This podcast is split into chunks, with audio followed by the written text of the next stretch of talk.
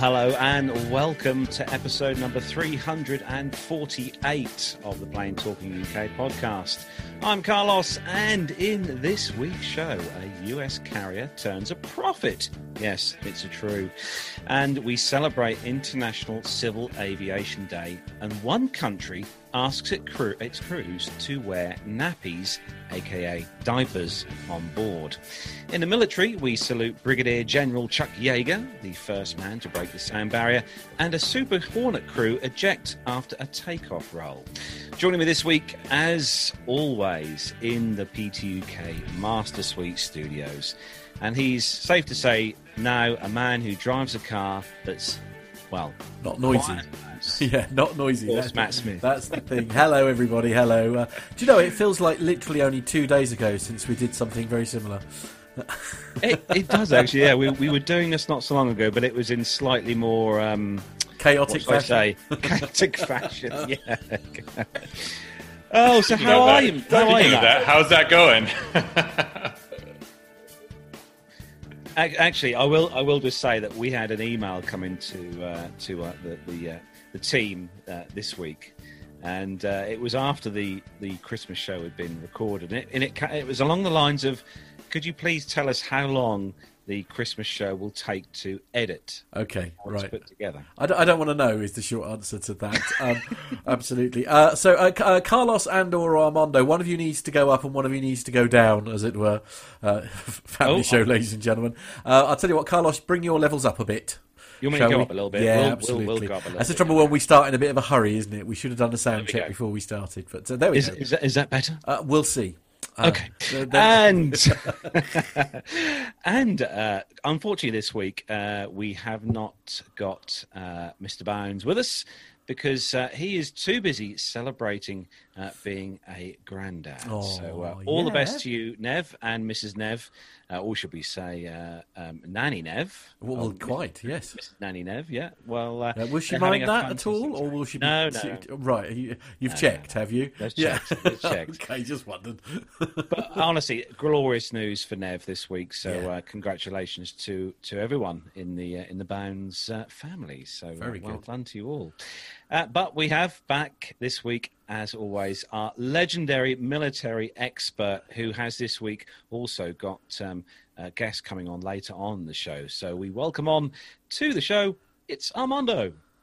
yeah, I don't know about military expert, just just by sheer longevity, I suppose. I mean, I mean, you, uh, you've met us, right? I mean, like, you know, if if we're your benchmark, then then clearly you win, mate. That's My fear, my fear is actually always the chat room and our and our listeners, who probably ah. know more than all of us combined. Oh, you see, this is why he's so so diplomatic, isn't he? Honestly, how did how did that happen? Armando, without without you, the military segment would just be us going blah blah blah blah blah blah blah blah blah.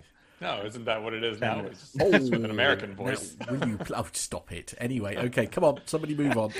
So, so uh, yes, as I, as I said, we haven't got uh, Nev, but uh, we have got loads of stuff and content for this week's show. So we're going to say a big thanks to everyone who has joined us in the live show this week. Uh, just looking through the chat room to see who's joined us this week. We have got Stephen H. Hello to you, Stephen. Richard Adams. Uh, we have got Sturman. Hello to you, Gareth. Uh, yes, I have had a nice week off. Uh, missed you, mate. I'll see you on Monday. Uh, Stephen Ivy is also in the chat room, and uh, Lane Street. So Lane's in the uh, chat room, so that will make for a interesting chat room tonight, as always, with Lane. Masha, hello to you, Masha. I'm just scrolling down the list. Armando is obviously in the chat room. That's always handy, wielding the blue spanner. Uh, Alan Loveday, hello to you, Alan. Who gave him Hey. the blue spanner? Seriously, who, who, who authorised that? I think you guys did that Uh, before I was even on the show. So that's We've got uh, first. just for the military segment. That is uh, the APG show. Hello to you. Uh, loving the hat. Apparently, the APG show. Thank you. Yeah, I thought you'd like that one. Uh, Myla. Hello to you, Myla. Hello to you, uh, Jacob Darlington Brown. Morning, all says Jacob. My word, that, I tell you, Jacob has really been pushing the boat really out, joining us on these live shows. So well done to you, uh, Jacob. Uh, Stephen H says, "What car? Well, what's Carlos's background? Looks nicely seventies. Is that the original colouring or tobacco stains?" Well, actually, this this background this evening uh, for me is uh, is actually from the VC10, which is uh, on display at the Duxford Imperial War Museum at Cambridge. And uh, as you can see, you can actually go on board this VC10, and uh, is if you get the chance to go to Duxford and you get the chance to walk on board this VC10, check out the leg room in between these seats because trust me, it is like business class style leg room with an economy style seating, which is what you can see behind me. But um, yeah, pretty awesome. Don't forget as well, if you listen to the show as an audio podcast and you fancy kind of zooming over to uh, our YouTube page, don't forget to hit the subscribe button and bell icon, which is right next to it, to be notified when we go live and record, like we uh, as we are now, because uh, we'd love to have you with us in the chat room. So just look us up on YouTube. Uh, uh, so allofws.youtube.com forward slash plain talking UK, and you can be as Lane, keeping him in check because we like to keep an eye on Lane, don't we, guys? What just just Lane in the chat room? Chat room is there? Is, is, is... oh no no no, we've got we've got everyone in the chat room, but Lane is honestly. Uh, actually, Lane makes the uh, point says APG gives out blue spanners like candy. Right, I know, but they're they're they're also very they're also very busy. To be fair, I mean, it's you know, in in their defence, it's uh, it is one of those things. I've got a lovely photograph that I'm trying to pop up, oh. but i have got some technical issues here as we were talking about Lane, so we we may come back to it if I can get the stupid thing to work. What what the, what the technical issues are due to Lane, or is it? Uh, yeah, probably that that'll be what it is. Just bear, just bear with me a moment. Uh, Actually, every... I, I just got to quickly, uh, Armando, have you been uh, flying this week at all? I can't talk right now. Oh, yeah, okay, and and yeah. Now I don't know quite what's happened. But you see, Armando sent me a photo just a couple of moments ago. He's and, barking and mad. that's exactly what that that's what it looked like a couple of moments ago. Two very sleepy dogs, and all of a sudden, I don't. Oh, so I don't. Well, well, what did you do, Armando? We have to we have to ask we have to ask questions now. There we go. Anyway, our, so, our dogs. Every time there's a police or or uh, fire service siren, my beagle likes to match the tone. So right, okay, is, is that a thing? I, I mean. I, I don't know anybody out there with beagles or hounds yeah. or something like that. But... Clearly, clearly it is now. Uh, anyway, I, I, have to say, Armando, I love the pooches, but that display case is freaking awesome. I have to say. Oh, what this one here? I hang want on. that display case. Yeah, hang on, just give me a second. If yeah if if I could have that here now, I'd probably right. be divorced, but it would okay. be a yeah. Yeah, there, there's it. a lot of clues in there for anybody that uh, is an aviation an av geek because uh, there's some weird airplanes and some manuals that you can see what I've flown in the back in the past. Oh dear! Right, come on, we're in, we're going to get in trouble so in a minute. We, we are going to start the show and as we do each week with our rundown of the weekly news from across the world and the UK. So, if all the teams ready, woohoo! Let's, Let's go. It.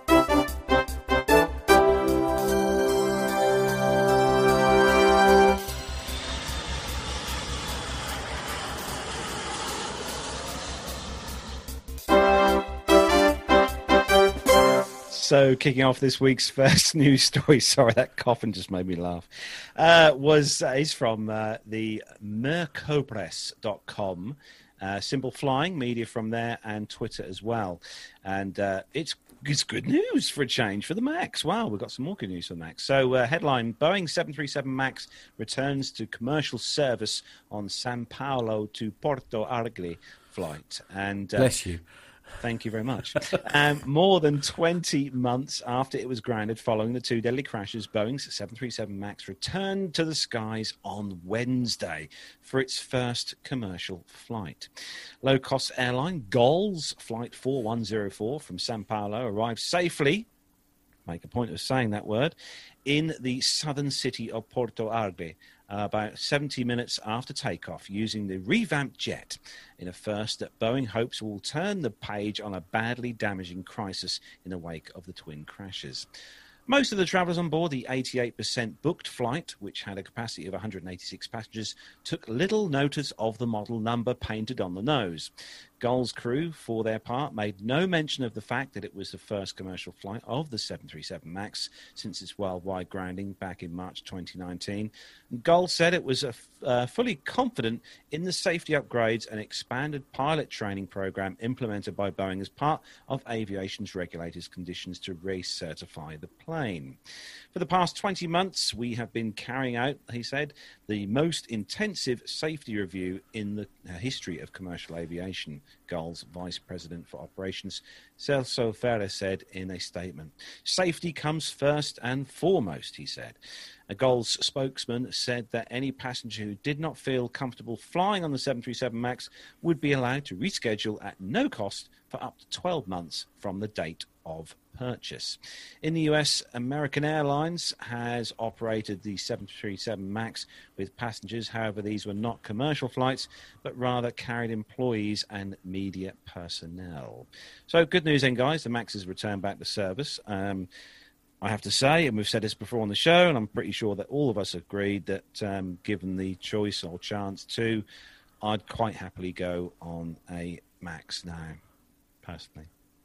Yeah, I mean, I mean, I've I've said before, even as a nervous flyer, you know, it's like there's been that. I mean, you'd like to think that every single I has been dotted and T crossed to ensure that you know, because I mean, no airline is going to be able to handle this again, is there? If there, if something like this happens, um, so yeah, hope, hopefully that that is the end of it, isn't it? And and we can sort of sort of Armando for you. Well, I think that's exactly what we thought was going to happen. Was a plane load of people were going to get on there and completely not realize that they were flying a Max. I think only a few of us will actually ever notice or or want to notice if we're flying the Max or not. But to be honest, sometimes I can't even tell the difference. I, you know, if you get on a 737 800 or an NG or something like that, I most people can't tell the difference between those airplanes. Now, one of the pictures that, that I was sharing with everyone there, which I'm just going to try and describe for the listeners. Um, I mean, the interior looks fantastic. It's got the overhead cabin bins open. But the one thing that jumps at me in that photograph is how narrow that aisle is. I mean, is is that? Yeah. I, mean, it just looks very narrow to me. I'm sure it's just. I don't know. Perhaps it's the pers- the perspective of where the image is being taken, but it, it just looks to me. It just looks really narrow. I think it's deceptive. The picture, you know, I think yeah. the picture is, it's obviously been taken with an iPhone, and um, oh, what? What's that got to do with the price of it? Okay, anyway, moving on to the next story. I'm not even going to give you the opportunity to to comment further on that one. Story number two uh, is uh, sort of uh, in a, in a year, let's be honest, that's been a bit disastrous for aviation. Um, we're sharing some good news actually, new routes and bases from the UK, uh, which given given what's sort of just around the corner for us Brits is is doubly exciting really. So uh, we'll start with Wizz Air. Wizz Air has re- revealed that Cardiff will be its next UK base with one with one um, with one aircraft based uh, 230 seat A321, which is quite exciting. The Welsh Airport, brand new, uh, brand new in the Wizz network, will be its fourth UK base after Luton, Gatwick, and Doncaster. Uh, it will be its 12th UK airport that it's serving, which is quite cool. It opens on the 26th of March, and Wizz Air will initially have nine routes with a total of 121. Uh, 21 weekly services. Uh, so we move from ultra low cost to the nation's flag carrier. British Airways will launch 11 routes from Southampton to destinations around Europe beginning next summer. BA will launch the routes from its BA City Flyer subsidiary. In total, it will operate up to 17 seasonal flights uh, each weekend, uh, which between the 1st of May and the 31st of October. Uh, the new BA City Flyer services will re- replace many of those that were operated by regional carrier Flybe, and they will operate these leisure routes uh, using their Embraer 190 aircraft. Routes include Southampton to Berlin, Edinburgh, uh, Bergerac, excuse me, sorry, Barrow, Faro, uh, Florence, Ibiza. Um, now I can't say this one. Oh, Limoges. Sorry, I nearly said Limos. Sorry. Uh, it's Malaga, uh, Mykonos, Nice, and Palma de Mallorca. And finally, a short hop across the Irish Sea and back.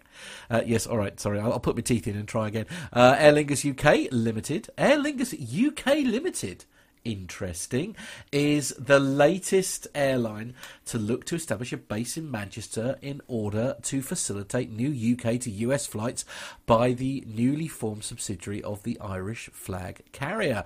Uh, in a US Department of Transport filing, the company asked to be permitted to carry passenger and cargo traffic between the United Kingdom and the United States. The application also requests permission to use both Aer Lingus and British Airways codes for the flight. Uh, the filing is the first made under the newly signed bilateral uh, air service agreement between the USA and the UK, a necessary deal owing to that thing that we don't like to talk about.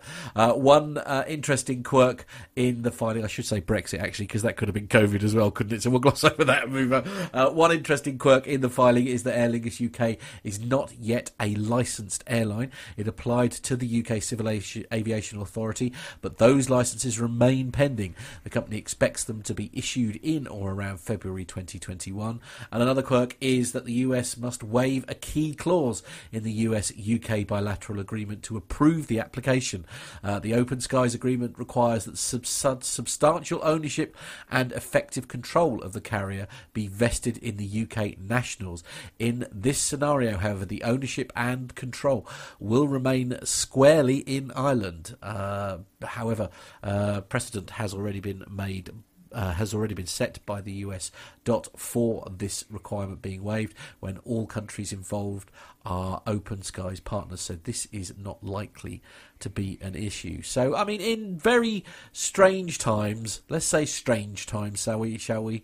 Uh, it's I think it's really good news to hear that there are some routes uh, reopening. Although I think because obviously we covered a story a couple of weeks ago, was it last week or the week before, where Flybe might well be making a return. I mean, it does make you wonder what on earth their mm. routes are going to be uh, if if the City Flyer routes are essentially picking up the slap, isn't it? Yeah, picking up the. I've slack, just yeah. I just done a little bit of quick research, Matt, while you were doing that Brace story. yourselves, everyone. And, um, if uh, I just booked, I just booked me and you a flight oh, right. from Cardiff to Larnaca next okay. week. Next I mean, week. I mean, the fact that it will take us five or six hours to get to that airport is not no. Okay. Well, right, yeah. we'll we'll we'll, we'll go to Cardiff no, no, anyway. No, We've got listeners in Cardiff. We've got listeners in Cardiff. Okay. So okay. We're going right. to go. Me, me, and me and Matt are going to go from Cardiff to Larnaca next weekend uh, right. for a week, and uh, but we're we're tight. We're right. very frugal. Okay. Have, have, have, have you asked? Have you asked Gemma?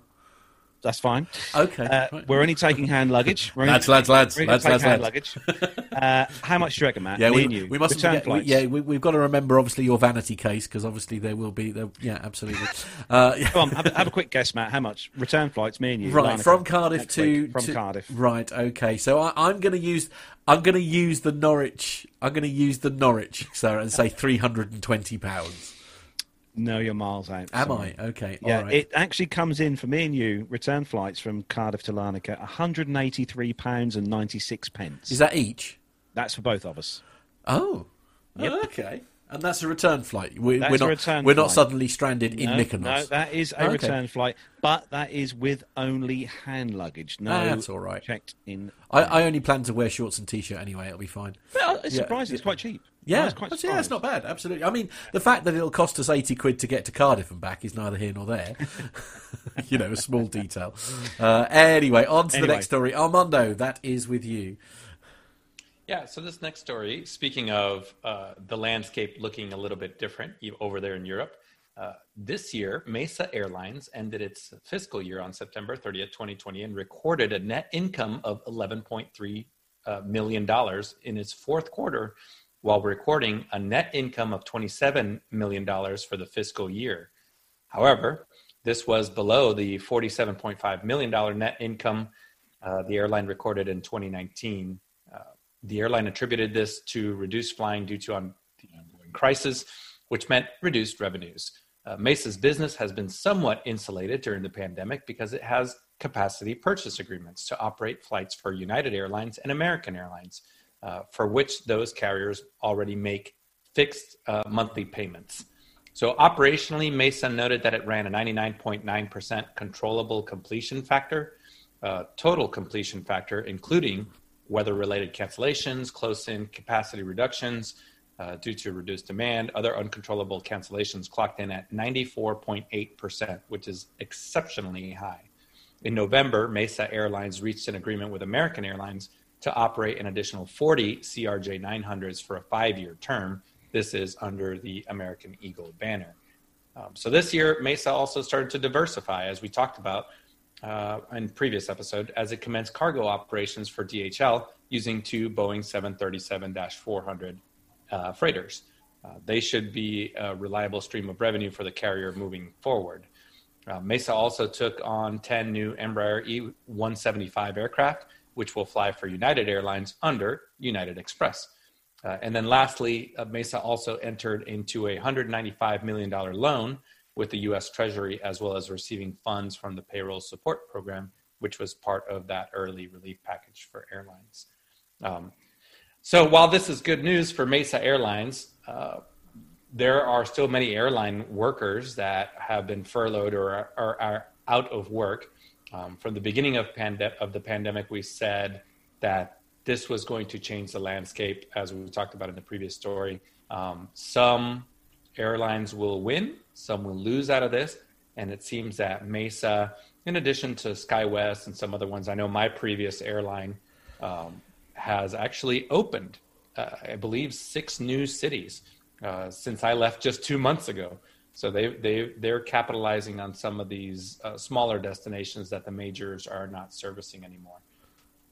I mean, I, I suppose it's. I, I, suppose you could argue, given the way that this, this is, you know, I mean, they've made a profit based on the fact that they had the common sense to have fixed, you know, fixed payment terms, if you like, in place beforehand. So, ironically, uh, you know, it, the airlines that are directly involved are still making massive losses. It's just because of the deal that Mesa essentially has got with these, with the legacy carriers. Essentially, is the only reason why they're sort of doing okay, presumably.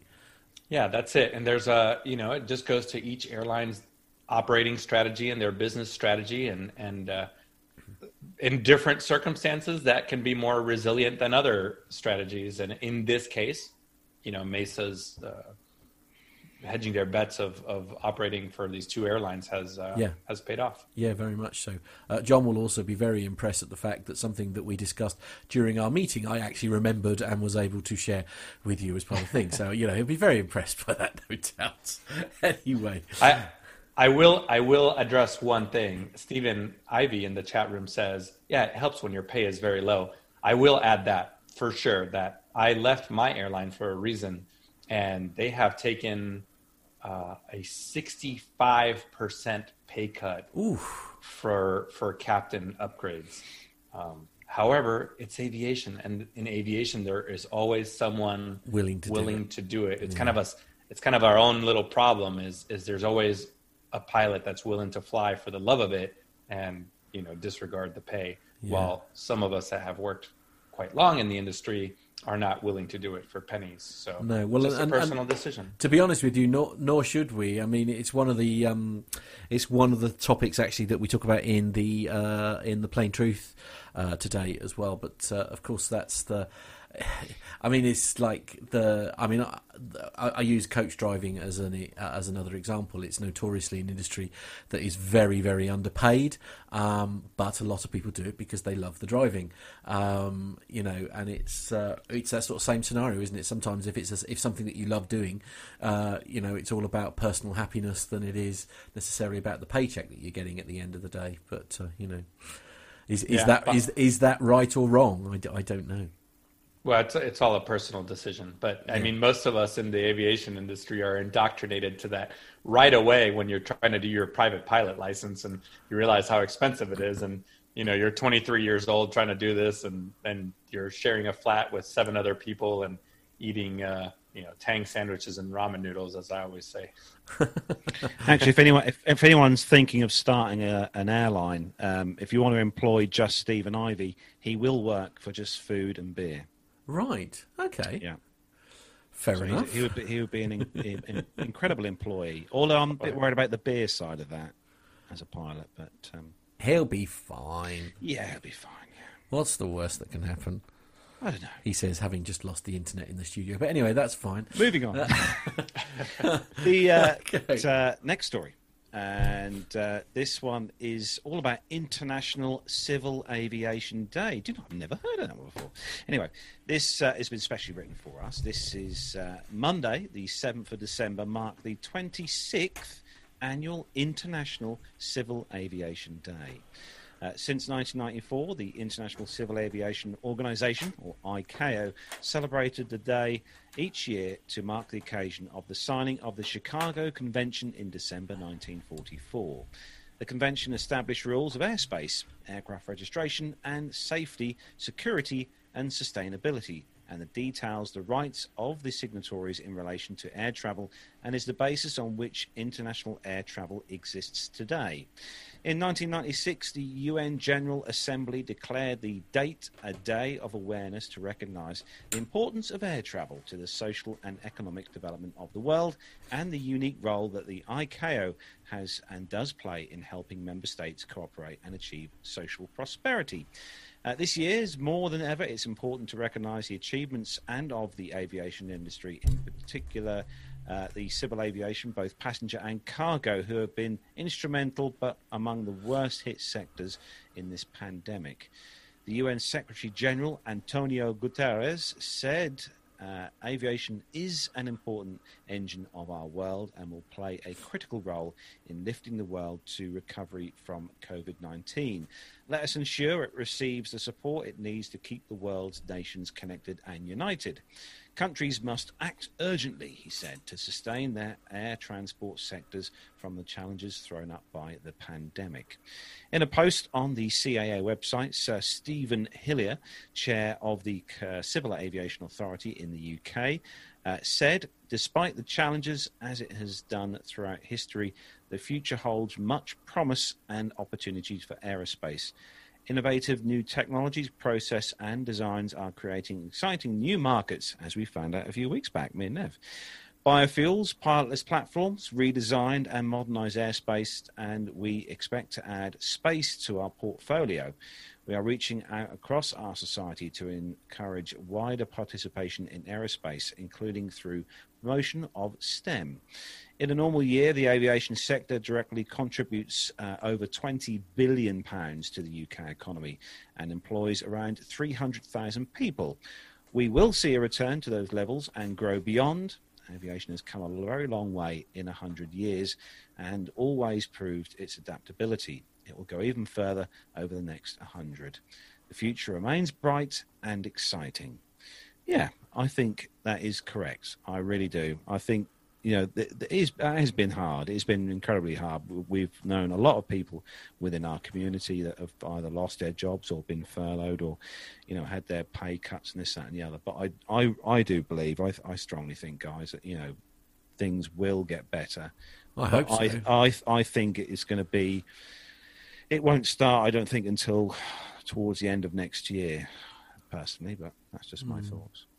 I'd like to think sort of the beginning of next year we'll see things sort of starting to improve.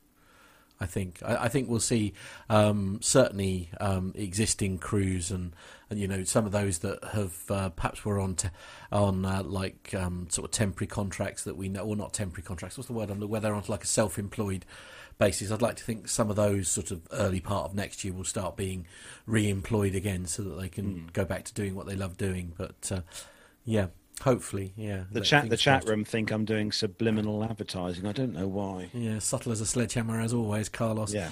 Uh, so now we've got a little video um, that I'm going to share with you, uh, and it is on this very subject.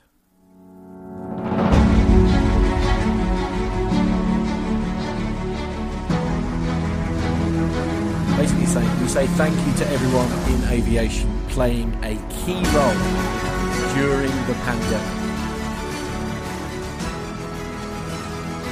And trying to put aviation back on its feet. We'll continue to work with everyone to build back better. There we go. I think that's I think that's a great message, isn't it?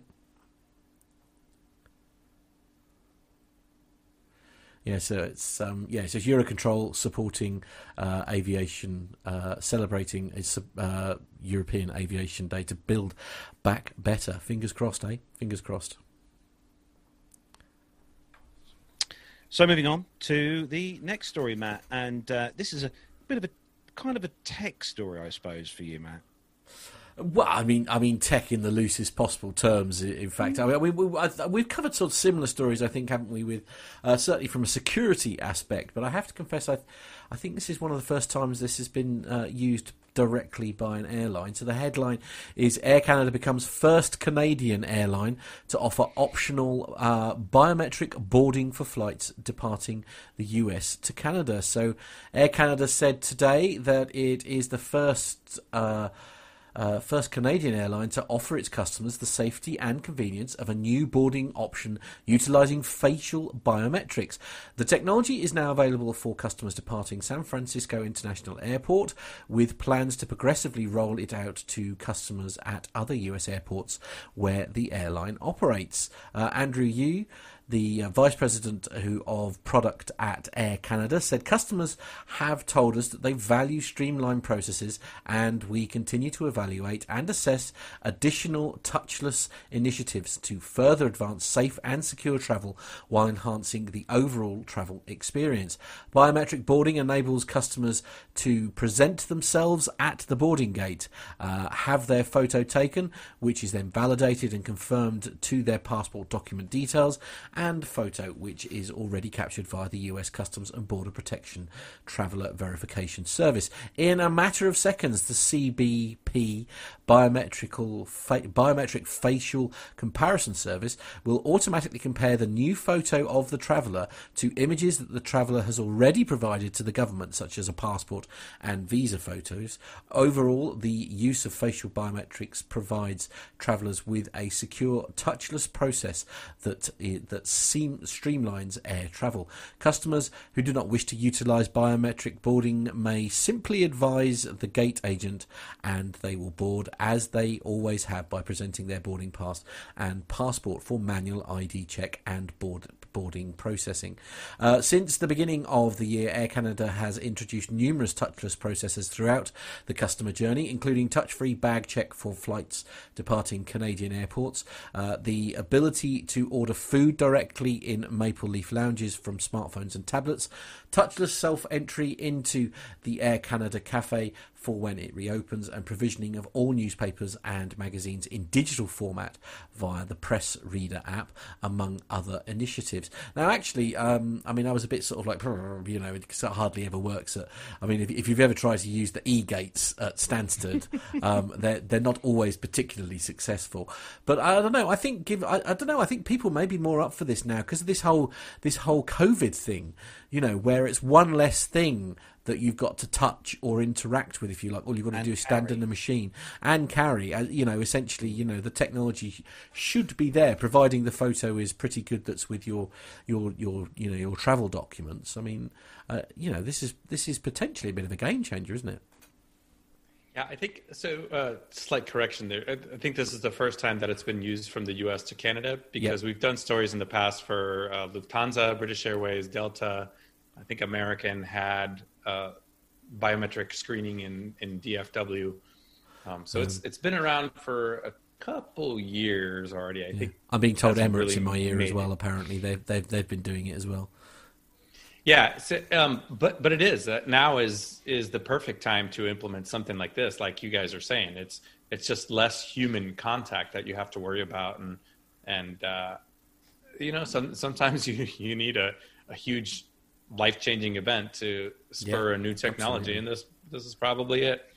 Uh, I mean, I think, but I think in our in our entire world, not just aviation, I think we're going to see a lot of new uh, technologies popping popping up from from this uh, last year. I mean, I think it's safe to say there's going to be a lot of people who are saying, you know, Big Brother is watching and and all that kind of thing. I suppose there is that you know there's a, there's an interesting sort of story there. I'd be interested to see what um, what the chat room think are of this. I mean, I, I personally don't have any issues. Uh, personally, because I, I, guess I'm a little bit on the light. If you haven't done anything wrong, you haven't got anything to hide. So I don't under, you know. I, But I do, I do understand why people are are sort of very uh, uncomfortable to share uh, such personal data because let's be honest, the go- the government also does have a terrible reputation of how it handles people's data, shall we say? Um, where stuff actually, I was going to say, so... how many times have we been? How, how many times has anyone been through Stansted and had every single e gate working? I don't think I've ever been through Stansted and had every e gate working. I think I think usually it's not re- it's not usually because of a fault of the gate. It, they they only tend to turn on certain machines depending on peak travel times and ten things. flights behind me. Oh. Yeah. Hey, li- listen. I know for me as a foreigner living in the UK, I've said this before on this on the show. I was a part of the uh, the known traveler program for for the border force, and it was the highlight of my life to be able to land at Heathrow or Gatwick and go to the UK line and pass through those, even if the e-readers weren't working and you had to go over to the side and talk to one of the officers, that saved me about two to three hours of waiting in line in the international arrivals. So yeah, I'll take it. true, absolutely. Well, and again, as you say, moving uh, moving towards the um, you know sort of like the digital digital element to that. I mean, presumably all that's going to do is make those particular processes faster potentially. But uh, yeah, I, I mean, how many people were, were naysayers when when I when Apple came out and said they wanted to use facial recognition. Oh, don't say that to log onto your phone. Carlos, I mean, he'll become unbearable. Right? Uh, although it's everywhere. I, I, have to say, I, I have to say, because I mean, I've I've had both like the Android and Apple versions, and because the Apple version uses like infrared rather than an actual image of your face, uh, I have to say, I mean, if I put my phone, for example, in front of my mum, it won't unlock. If I put it in front of, of producer John, it won't unlock. It's you know there, there is something about the way that it works that de- definitely goes. Stephen H has an interesting point in the chat room. Uh, he says trying to avoid pol- politics is that I'm sure Huawei, Huawei, however you say it, have the equipment ready to deploy. I mean, there is that argument, uh, but uh, yeah, I don't know. As I say, I suppose it doesn't matter who it is. Uh, you know, there's always going to be that question over over data safety, isn't there? Anyway, we're going to move on to the yep, next. we story. need to move on to yep. the next story for Armando, and uh, this is a very, very, uh, a very political story. Yeah, speaking of Huawei, uh, China's aviation regulator is recommending that cabin crew on charter flights, uh, it, uh, cabin crew on charter flights in, in high risk COVID nineteen destinations wear disposable diapers to avoid using the bathroom and reduce the risk of infection. This advice comes in a 38 page list of guidelines for airlines to spread uh, to prevent the spread of the coronavirus. Uh, this uh, sixth edition echoes similar instructions in previous, less lengthy versions. The Civil Aviation Administration of China said the recommendation applies for charter flights to and from countries and regions where infections exceed 500 in every 1 million people. The diaper advice is in a section on personal protective equipment, which also recommends the following for cabin crew medical protective masks, double layer disposable medical rubber gloves, goggles, disposable caps, disposable protective clothing, and disposable shoe covers. Uh, flight crews should wear masks and goggles, but they don't need diapers. Eh, arguably, my own commentary I've seen the age of some of the pilots up front. Maybe they should also wear diapers. Other advice for the flights includes dividing the cabin into clean area, a buffer zone, a passenger sitting area, and a quarantine area separated by disposable curtains. That's great if you're in a 737. I don't know so much about uh, Embraer Legacy. Uh, the last three rows should be designated as emergency quarantine areas according to the Aviation Authority. They declined to disclose any more details on these, on these guidelines. Uh, China's aviation market, it was hit hard at the onset of the outbreak in Wuhan and subsequent spread around the country, but it has recovered on the domestic front at least uh, to close uh, to close to pre-pandemic levels. Other regions such as Europe, U.S. struggle to bring COVID-19 under control. Uh, slight political statement there. Airlines have ins- insisted that it is safe to fly during the pandemic, uh, partly thanks to the hospital-grade air filters on the planes. But some researchers say that it isn't clear uh, quite yet to uh, to conclude that there's a minimal risk. Uh, some cases have documented transmission on flights when passengers wore masks and sat far apart. So that's from Bloomberg.com. Uh, there you go. I don't know how I I, I, I don't. I'm not a cabin crew member, so if I had to wear gloves, goggles, caps, disposable clothing, and some diapers, I think I just probably wouldn't show up to work. Yeah, I, I mean, I don't know. I, I, my my thinking on this, uh, and again, we were talking we were talking about this during um, during our production meeting, and it was just like. Is this sending out the wrong message, though? Essentially, you're saying that we're so worried about our staff catching COVID that we won't let them use the bathroom.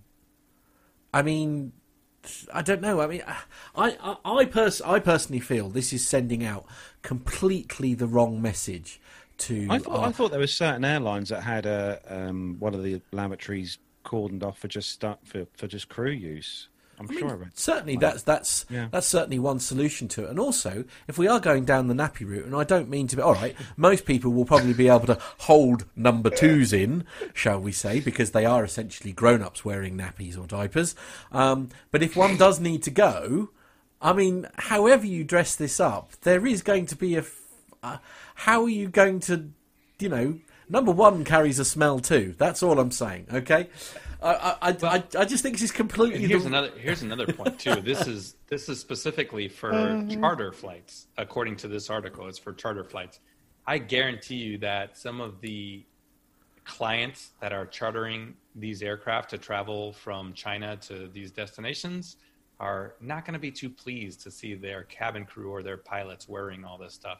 Uh, you know that that's where there's a balance between business and uh, and the risk. You know, it's up to the company to even operate those flights or not, or accept them or not. Um, the clients themselves are taking a risk, but uh, yeah, we'll see if this actually materializes into anything. Yeah, it's um, yeah. I say, I think it's sending out the, the wrong message. Uh, Stephen H in the chat room is actually saying, surely in a plane of two hundred people, there is always something, someone with something infectious. I mean, Well, that's the same thing that I think about my six-year-old in her classroom. well, quite. It's like I say, it's how the APG crew get through a three-hour show. Well, there is that. Yes. Hmm. oh dear. I, obviously, Carlos's opinions are his own. I should stress that they're they're not shared by the rest of the majority of the PTUK group. Uh, Just but, remember, uh, there we uh, are. I'm offended at APG crew. That's it. Yeah, That's the one. Yeah, Yeah. our absolutely. airline pilot. there we go. So, um, okay. The next story, uh, we're going to go on to some 380 news actually for a change, um, because there are still 380s in the world, believe me, Are believe or there? not.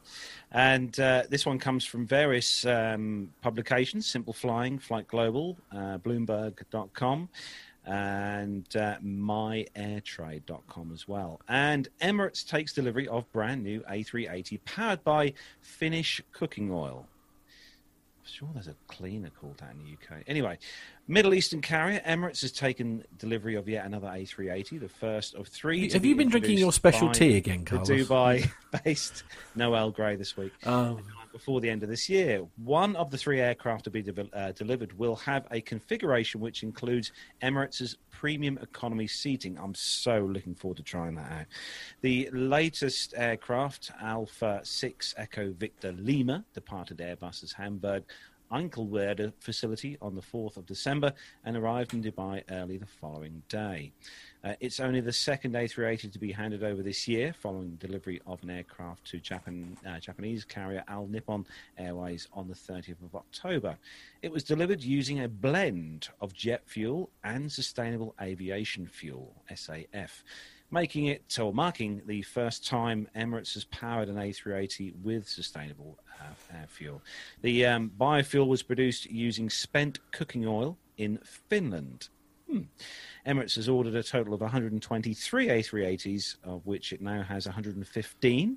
Uh, one has been retired, and they say that uh, three of the outstanding seven aircraft will arrive this month. It insists the type remains highly sought after by customers. They say we look forward to introducing our premium economy experience, on which we will make its debut on an A380 in the coming months, uh, said Emirates Airlines President Sir Tim Clark. Uh, while Emirates has been trying to keep quiet about its new premium economy product, in an exclusive interview with Aero.de, Clark leaked that the seat manufacturer is indeed Recaro, although he noted the seat has been heavily modified. Uh, we know there are eight seats per row. Uh, there will be 58 in the premium economy class. Details of the precise seat have not been yet confirmed, but considering the other details shared by the Emirates boss, the most likely candidate appears to be the Recaro PL3530 seat. It's a popular model for premium economy and is already in use with Vistara for its new Dreamliner. Elsewhere this year has seen many A380s retire, including nine of Air France's remaining aircraft, while the second-hand A380, mark, uh, A380 market remains non-existent. You could now buy a former Air France A380. According to myairtrade.com, the opportunity currently exists to purchase or lease five of the 251 A380s built. Firstly, four Airbus A380s are presently listed as uh, for operating lease or sale. These are four of the 10 former Air France A380s, all owned by the Dr. Peters Group. And Hi-Fly's A380 is also listed. We talked about that a few weeks back. Uh, Thai Airways have also announced this week that two of its A380s are up for sale. So get those checkbooks out. I'm just looking at the Patreon account. We can right. probably probably get a seat cushion. Right, good. Okay, good. Uh, so Jen Niffer is saying in the chat room here, she's saying, uh, "Hmm, what have they been cooking in Finland?" Which is a good point. I, I mean, I, I, must admit, True. I didn't, I didn't sort of have them as people who who ate a lot of chips. I have to be honest. Uh, I'd like to stand behind the engine and just sort of Right, yes. Mm. Uh, Lane is up to his old tricks as per usual. He's saying that uh, breaking news McDonald's has signed a new agreement with Emirates. That's uh, certainly an option. Uh, that's slightly impressive. Is, is, it, is it Finland where they've got that repulsive fish that if you open, like the, the, the oh, super strong. Oh, is it? Okay, there's yeah, one of the, the uh, fish. Yeah, absolutely. Where you open the tin and it's just like if you do it in a room, if you open it in a room, you won't be able to uh, fermented fish. I think it is. Perhaps that's uh, where, where yeah, we, I think Ariel um, commented on those when we had her on the show. They call them stinkfish. Okay, yeah. Um, I, I, I, I, sent I sent producer John a video actually because one of the, the radio stations that I listen to, a radio station called Radio X, and their audio producer Matt was made to, to try and eat one, and he just uh, it was just the most horrendous thing. Um, so perhaps it's that oil, perhaps it's super super potent. potent. You only, need a, you only need a teaspoon or two. Um, oh, that stinky fish is in Sweden too. Perhaps it is Sweden. I'm thinking of. Lut, Jacob. Lutfisk. Yeah. Lutfisk. Oh, is it? Ah, oh. Oh, I see. Yeah, Jacob Darlington Brown says that stinky fish is in Sweden too. Yes, indeed. Yeah, Dave and Masha says I do really like the fries from McDonald's. Right. Okay. Well, good news. Well, you know, perhaps they have signed a deal with Emirates, and uh, there we are. Perhaps. Oh, uh... good comment from uh, Jennifer Matt, uh, Jen Niffer in the chat room. Good one there. well, what's this chemtrails thing? Uh, anyway, chemtrails that smell like fish and chips. I mean, that's, that's, not a bad smell. I've got to be honest. I mean, yeah, I like the, like actually, Steve, Stephen H. Before we move on, Stephen H. Uh, asked a good question: How many portions to fly one kilometre in an A380? Good point. Um, mm. I don't know. Place bets now. Uh, I'll tell you what. We'll leave it with producer John to try and work out how, how many how many portions of fish and chips it would take in order to. Do... right. Okay. I'm oh, sorry. Apparently he's trying to do the Christmas show.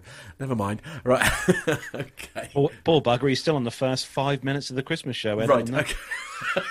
Well, Al, Al, alone is going to take about three days of editing. Right. Yes. Yeah. There were a couple of moments certainly that was quite special. Yes. Absolutely. Mila's saying it's Sweden as well. I've got the wrong country. I take it all back. I take it Sweden. all back. Sweden. Uh, okay. Right. Uh, who's got the next story then? It would be me. Excellent. So, in the Christmas spirit, Finnair is selling virtual flights to see Santa. Their Finnair's virtual reality flights start on December 25th and are available for just 10 euro per person, with profits going to UNICEF's fund to help children adversely impacted by the COVID 19 pandemic.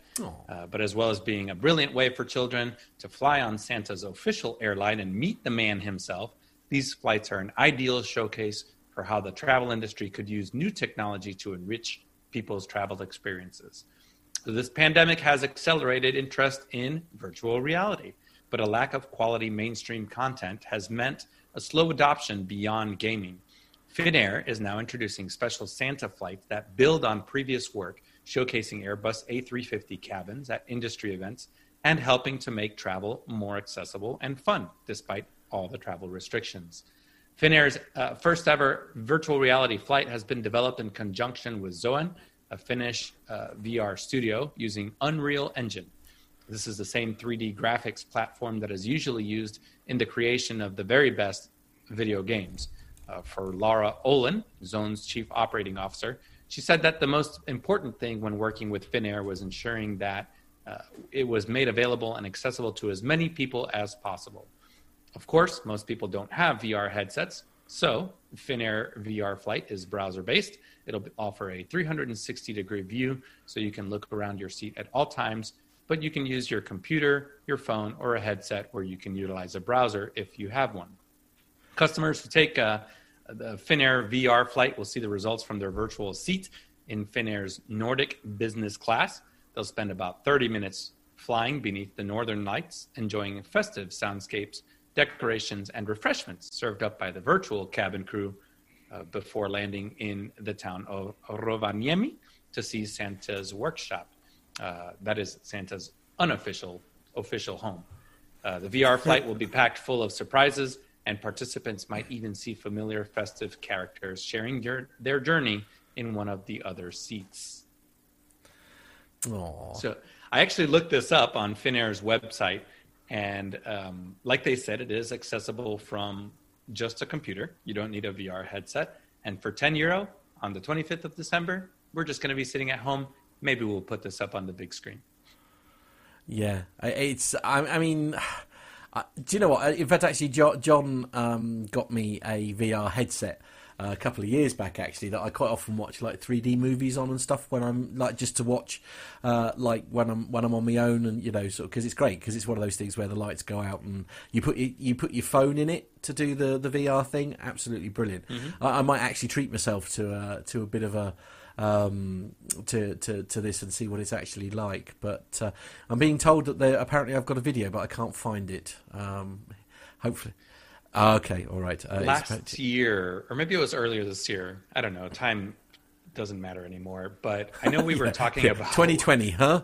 yeah, sometime in in this millennia, uh, we were talking about what our favorite experiences were in aviation, and for me, one of those I, I believe I said was being able to see the northern lights. Yeah, absolutely. Which, of course, So- that this that picture here uh, absolutely highlights. I mean, what a beautiful view that is, isn't it? That, is one of the things that I would love love to see. Okay, uh, I'm, I'm going to play you a little video now, just to get us all in the festive spirit. Here we go, thirty seconds long.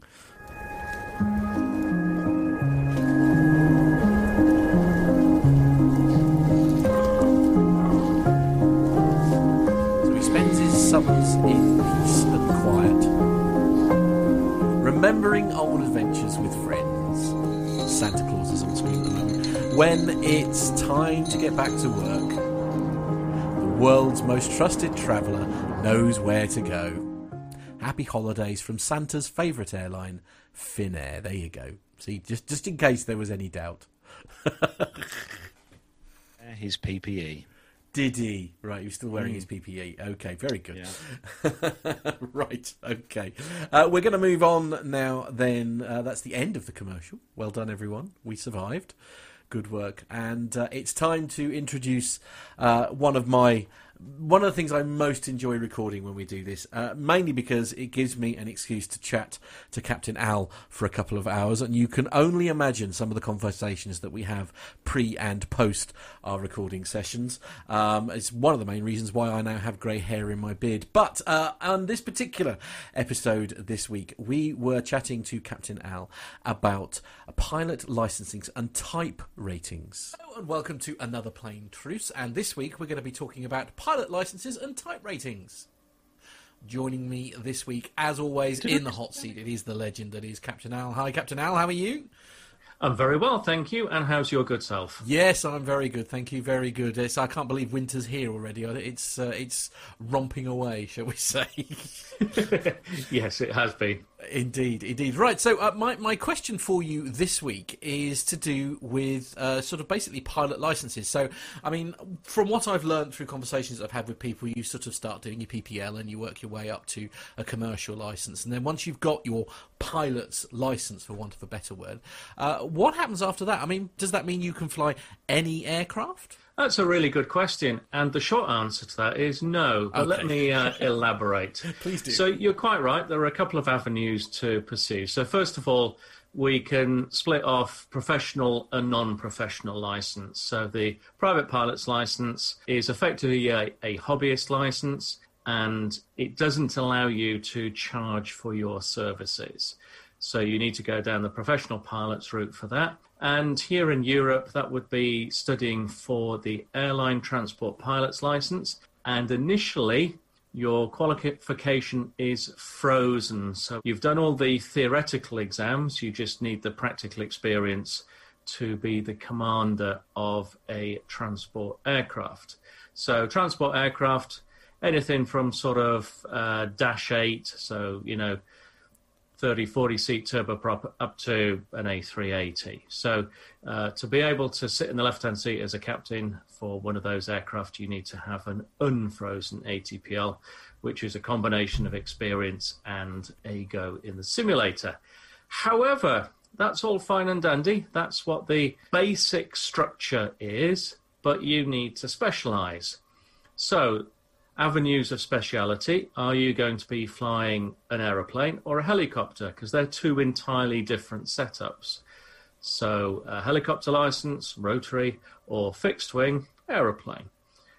Then you need to look at the specifics. So, if an aircraft is above a certain weight, then you will need to complete a type rating course, which is very specific information associated with that aeroplane. So, for example, the Boeing 737, Dash 8, A320 all have their own type ratings because you cannot go and fly one of those aeroplanes unless you've done this add on training, the type rating. So, how do you go about that? Well, the type rating course is quite expensive actually because there's three aspects to it. There is the classroom study, which is usually done by e learning these days. So that's learning about all of the systems hydraulics, electrics, flight controls, etc. Then there's the simulator phase where you go in and learn how to fly that specific aeroplane. And then finally, if you've not flown an aircraft of this size before, you have to go and do what's called base training, which is that you will actually go and take a real aeroplane and fly it around the circuit doing practice landings, doing touch and goes, and you'll have to do those in the day and at night. And once you've completed all of that training, the aviation regulator will then allow you to fly that aircraft. So if you've done the type rating course for an A320, you can't just go and fly a 737 the next day. You've got to do the type rating course for that. And because the regulator wants you to be quite proficient in your knowledge of the aeroplane that you're flying, you can't have a whole uh, pocket full of type ratings. They're very restricted. So, for example, you could have the A320, the A330 stroke A350, but what you can't have is current and available to be utilized on a day by day basis. The A320 and the 737, they're just too different. So that's how it all works. So, uh, with, with that in mind, then, so as you say, you've you've completed your PPL, you've done your commercial, all that kind of thing. Is there a, a, a sort of a natural step where you would start, certainly as far as like commercial um, licenses and things are concerned? I mean, do or, or does it depend on which airline that you're attached to as to how the what route you go down? I mean, is there a, a plane that almost everyone is essentially type rated on? Okay, so light aircraft don't have a type rating. So uh, the PA 28 that I took you up in, Yes, yes, yes. yes. um, it, it falls under a, a class category. So it's single engine piston. right. So if you have that uh, class on your license, you can fly a PA 28, a Cessna 150, uh, Tobago, um, basically because they're all single engine piston. Then there are a couple of sort of bolt ons, if you like. So uh, if you have a retractable undercarriage or a variable speed propeller, these are little extras that you have to be signed off for. Um, and there are a whole variety of licenses because, of course, as I mentioned to you, there's there's rotary, so helicopters, uh, there's gliders, there's uh, multi-engine piston, uh, then there's uh, land and sea, because obviously, if you're going to go and go out and uh, operate a seaplane, then there's a different category for that. And there's also balloons and airships. Oh wow! oh wow! Uh, and and they're they're still classed under the, the same thing essentially. You still need a specific license in order to be able to yes. to have them So- airborne essentially. A- Absolutely. So it does get slightly complicated. But to go back to your question, really, if someone is looking to progress themselves to become what we'll just class as an airline pilot, you can do it in one of two ways. You can do it modular, so you build your way up bit by bit, chunk by chunk, which is what a lot of people have done, myself included. Or you can basically go down the complete integrated path where you will do the training from beginning to end as, a, as an entire course. And some people will choose to do that and then tag onto it a university degree. So they will uh, come out with a frozen airline transport pilot's license and a BSc in aviation management or something of that order. Uh, you mentioned about being associated with an airline. Sadly, there are very, very few airlines that will sponsor your training. So, with almost no exceptions, that's all self funded. Oh wow! So I mean, we're talking like stupid amounts of money then essentially to to get to the position that Uh, you, between got to. 70 and 150,000 pounds, euros, dollars, it's all broadly the same. Wow. Okay. In some respects, it almost explains to me why pilots are so passionate about their job because essentially they've had to literally put everything into this in order to become what they want to become. Absolutely. I mean, there are people who have chosen to go down the integrated route. Obviously, there are lots of them. Um, and those will be the sums of money that they've paid. For a lot of people, they're not in the position to be able to afford to do that. So they've had to go down the modular route. And that naturally tends to go into the flow of that you do some of your training and then you become an instructor. So you teach people how to fly for PPL and so forth or maybe do some air taxi work or do some glider towing. Aerial survey work is quite uh, popular these days. So, you know, all those nice Google Maps and stuff are quite often done by, by aircraft as well as by satellite imagery. And So- also, there seems to be an awful lot of people who like throwing people out of aeroplanes as well. That seems to be a common uh, uh, amusement, shall we say, as uh, part of parachute being a pilot. dumpers, yeah, Yeah. that's another one. I like, it. I like it. Okay, I mean, just sort of getting back to what you were talking about. I mean, I know, for example, your your your the main aircraft that you've been flying is obviously the A320. So, Mm-hmm. d- does being type rated on the A320 does that mean that you can fly a range of aircraft, or is it only specifically that model? Or, or I mean, are there similarities between one aircraft and you know an Airbus product? Uh, I understand obviously Okay. it'd be very different going from Boeing to Airbus, but Okay, so in the airliner world, things tend to be grouped into families. Okay. So the A320 family covers the A318, 319, 320, and 321. Uh, the 737 family, uh, with a little bit of sort of additional training, covers you from the 737 200 all the way up to the Dash 800 and the, the Max with additional training. But it's all effectively one type rating, or, or those are two separate type ratings, if you see what I mean. But you get get the family. So in the same way as if you have the A330 family, you also get the A350 because they're broadly the same aircraft. Um, so that that's that's from a regulatory point of view. An airline itself, uh, for insurance reasons or uh, safety management reasons, wouldn't just throw you in the aeroplane that you've never seen before and say, "Crack on, lad." oh God, Um, so so there, there, there, there will be some in-house training, but from the regulator's point of view, that they see enough commonality between uh, the two. I mean, one of your favourite aeroplanes, the 757, Oof, right, yes. is in the same family as the 767. So Okay. someone who flies the 75 can fly the 76 and vice yeah. versa. Even Uh, but even though one is like a, a wide body and one's a narrow body, Yes. right? Yeah. Um, so there are sufficient similarities for the uh, the regulator to say that it's close enough for us because they know that the airlines will undertake uh, additional training Right. to cover the, the the different types, if you like. Wow. Well, as always, Al, these are fascinating subjects. Uh, thank you very much. You're most welcome. absolutely love those episodes, Matt. And I'll tell you, the, the effort that you guys put into those each uh, each week is is legendary. Honestly, everyone I know is it's including my father. I will just yeah. I can say what episode's um, he up to now? he's waiting for this one to come oh, out. Is it? So oh, right. oh, yeah, yeah, yeah. I, I, I, did used to give him like the pre-attachment so he could look at the episodes before they get released on a Friday, get broadcast oh, on Friday dear. night. Oh, honestly, it, honestly, I'm, it's I'm not what you know; it's who, isn't it? Honestly. but the thing of it is, now he's he's got his fancy uh, fancy TV. Now you see, he watches us on his TV at home, so I make sure that he watches the show oh, properly. Oh, is there is there um is there problems with his TV aerial then? Is that what? no, no, no, no. He, he he's loving having a smart TV. Honestly, right, okay. he's loving having a smart TV. Oh dear, never mind. Anyway, uh, to those who have yeah. just joined us from Airshow World, we say a very good evening. Uh, Stu's obviously been doing his uh, doing a little uh, uh from the cutting room or the editing room uh, this evening. So welcome, welcome aboard, everyone. and um, you've joined us just in time for what many would argue is the best part of the show. And for that, what we do is we hand things over to the legend that is Sir Armando.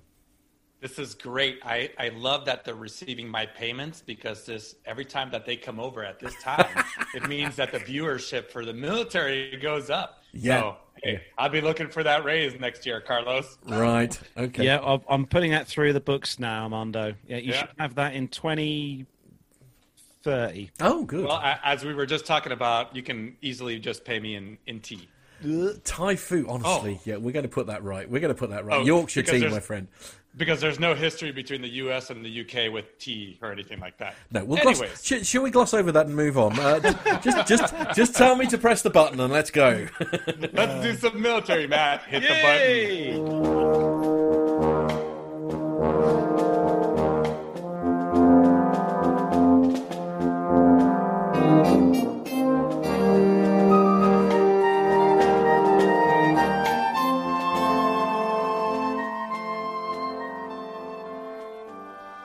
All right, friends, as you all probably know already, we lost a great aviator this week, uh, retired Air Force Brigadier General Chuck Yeager, World War II fighter pilot, ace, quintessential test pilot, who showed he had the right stuff when in 1947 he became the first person to fly faster than the speed of sound. He uh, has passed away at the age of 97. Yeager died on Monday. His wife, Victoria Yeager, said on his Twitter account. Um, they mentioned it is with profound sorrow I must tell you that my life love General Chuck Yeager passed just before 9 p.m. Eastern Time. An incredible life, well lived, America's greatest pilot, and a legacy of strength, adventure, and patriotism will be remembered forever. Yeager's death is a tremendous loss to our nation, according to NASA Administrator Jim Bridenstine. Uh, he said in a statement. Uh, General Yeager's pioneering and innovative spirit advanced America's abilities in the sky and set our nation's dreams soaring into the jet age and the space age. He said, You don't concentrate on risks, you concentrate on results. No risk is too great to prevent the necessary job from getting done, according to him. So Yeager, from a small town in the hills of West Virginia, flew more than 60 years, including piloting an F 15 to nearly 1,000 miles per hour at Edwards Air Force Base on October 2002 at the age of 79. Uh, he said in his biography, uh, his autobiography, living to a ripe old age is not an end in itself. The trick is to enjoy the years remaining. I haven't done, I haven't yet done everything, but by the time I'm finished, I won't have missed much. If I auger in tomorrow, it won't be with a frown on my face. I've had a ball. That's a, a great quote from a, from a great aviator. On October 14, 1947, Yeager, who was a 24 year old captain, pushed an orange bullet shaped Bell X 1 rocket plane past 660 miles per hour to break the sound barrier at a time at that time a daunting aviation milestone. He said in 1968, "Sure, I was apprehensive. When you're fooling around with something you don't know much about, there has to be apprehension, but you don't let that affect your job. That modest uh, Chuck Yeager said in 1947 he could have gone even faster if the plane had carried a little bit more fuel. He said the ride was nice, just like riding in a fast car. Yeager nicknamed the rocket plane and all his other aircraft Glamorous Glennis for his first wife who died in 1990. Yeager's feat was kept top secret for about a year when the world thought that the British had broken the sound barrier first. Uh, it wasn't a matter of not having airplanes that would fly at speeds like this, it was a matter of keeping them from falling apart, according to him. 65 years later, to the minute, on October 14, 2012, uh, Yeager commemorated the feat flying in the backseat of an F 15 as it broke the sound barrier at more than 30,000 feet above California's Mojave Desert. His exploits were told in Tom Wolfe's book, The Right Stuff, and an incredible movie it inspired in 1983. So Chuck Yeager was born in uh, 1923 in Myra, a tiny, tiny community on the Mud River in a deep Appalachian hollow about 40 miles southwest of Char- Charleston. The family later moved to Hamlin, the county seat. His father was an oil and gas driller and a farmer. What really strikes me looking over all those years is how lucky I was. How lucky, for example, to have been born in 1923 and not 1963, so that I came of age just as aviation itself was entering into the modern area, era, said Chuck Yeager in 1985 at a speech at the Smithsonian Air and Space Museum. He also said, I was just a lucky kid who caught the ride. He enlisted in the Army Air Corps after graduating from high school in 1941. He later regretted that his lack of college education prevented him from becoming an astronaut. He started off as an aircraft mechanic, and despite becoming severely airsick during his first airplane ride, he signed up for a program that allowed enlisted men to become pilots. We actually have that program once again. Uh, Yeager shot down 13 German planes on 64 missions during World War II, including five on a single mission. He was shot down over German held France, but escaped with the help of French partisans. At the end of World War II, he became a test pilot at Wright Patterson Air Force Base in Dayton, Ohio. Among the flights he made after breaking the sound barrier was one in uh, December 12, 1953, when he flew an X 1A to a record of more than 1,600 miles per hour. He said he had gotten up at dawn that day and went hunting, bagging a goose just before his flight. That night, his family ate the goose for dinner. He returned to combat during the Vietnam War, flying several missions on a twin engine B 57 Canberra, uh, making bombing and strafing runs over South Vietnam. Uh, Chuck Yeager also commanded Air Force fighter squadrons and, uh, and wings at the Aerospace Research Pilot School uh, for military astronauts. Uh, he continued on. Uh, actually, he said in, in, an article in Men's Journal in 2009, I've flown 341 types of military airplanes in every country in the world and logged about 18,000 hours. Uh, it might sound funny, but I've never owned an airplane in my life. If you're willing to bleed, Uncle Sam will give you all the planes you want. when Chuck Yeager left Hamlin, West Virginia, he was already known to be a daredevil. On later visits, he often buzzed the town. I lived just down the street from uh, from his mother, said Gene Brewer, a retired publisher of the weekly Lincoln Journal. One day I climbed up on my roof with my 8 millimeter camera and he flew overhead. I thought he was going to take me off the roof. You can see the, the treetops in the bottom of the pictures. Chuck Yeager flew an F 80 under Charleston Bridge at 450 miles per hour uh, in 1948, according to newspaper accounts. Uh, when he was asked to repeat the feat for photographers, Yeager replied, "You should never strafe the same place twice, because the gunner the gunners will be waiting for you." Uh, Yeager never forgot his roots, and West Virginia named bridges, schools, and Charleston's airport are all named after him. Um, my beginnings back in West Virginia tell who I am to this day, he wrote. Uh, my accomplishments as a test pilot tell more about luck, happenstance, and a, pertin- a person's destiny. But the guy who broke the sound barrier was the kid who swam the Mud River was a sw- uh, with a swiped watermelon or shot off the hef- shot the head off a squirrel before going to school. Yeager was awarded the Silver Star, the Distinguished Flying Cross, the Bronze Star, the Air Medal, and a Purple Heart. President Harry S. Truman awarded him the Collier Air Trophy in December 1948 for his breaking of the sound barrier. He also received the Presidential Medal of Freedom in 1985. Chuck Yeager retired from the Air Force in 1975 and moved to a ranch in Cedar Ridge in Northern California, where he continued working as a consultant to the Air Force and the Northrop Corporation and became well known to younger generations as a television pitchman for automotive parts and heat pumps. He married the Glennis Dickhouse of uh, Oroville, California on, in 1945. She died of cancer December 1990. They had four children Donald, Michael, Sharon, and Susan. And in 2003, he married Victoria D'Angelo. So, blue skies and tailwinds to General Chuck Yeager, just an absolute legend in aviation. Actually, I saw some video of him, um, Armando, not from too long ago, and he was he was actually quite an active um, guy, really. You know, right up until you know when he passed away, he, he wasn't like sitting there, kind of, you know, doing nothing. He he was getting out and about. The videos that I saw of him. Yeah, and that's that's the kind of person that I hope I am at the age mm. of 80 and 90, and, and I, I know some of my local pilots. I don't know. Maybe there's a, a, a link between aviation and being cognitively sprightly uh, at that age. But I know some pilots that are just, man, they just have it together at, uh, at some more advanced ages, let's say. Maybe it's all about the brain activity, isn't it? Well, it's either it's yeah. either that or the radio frequency waves. Okay, I, I, either will do the job. Either will do the job.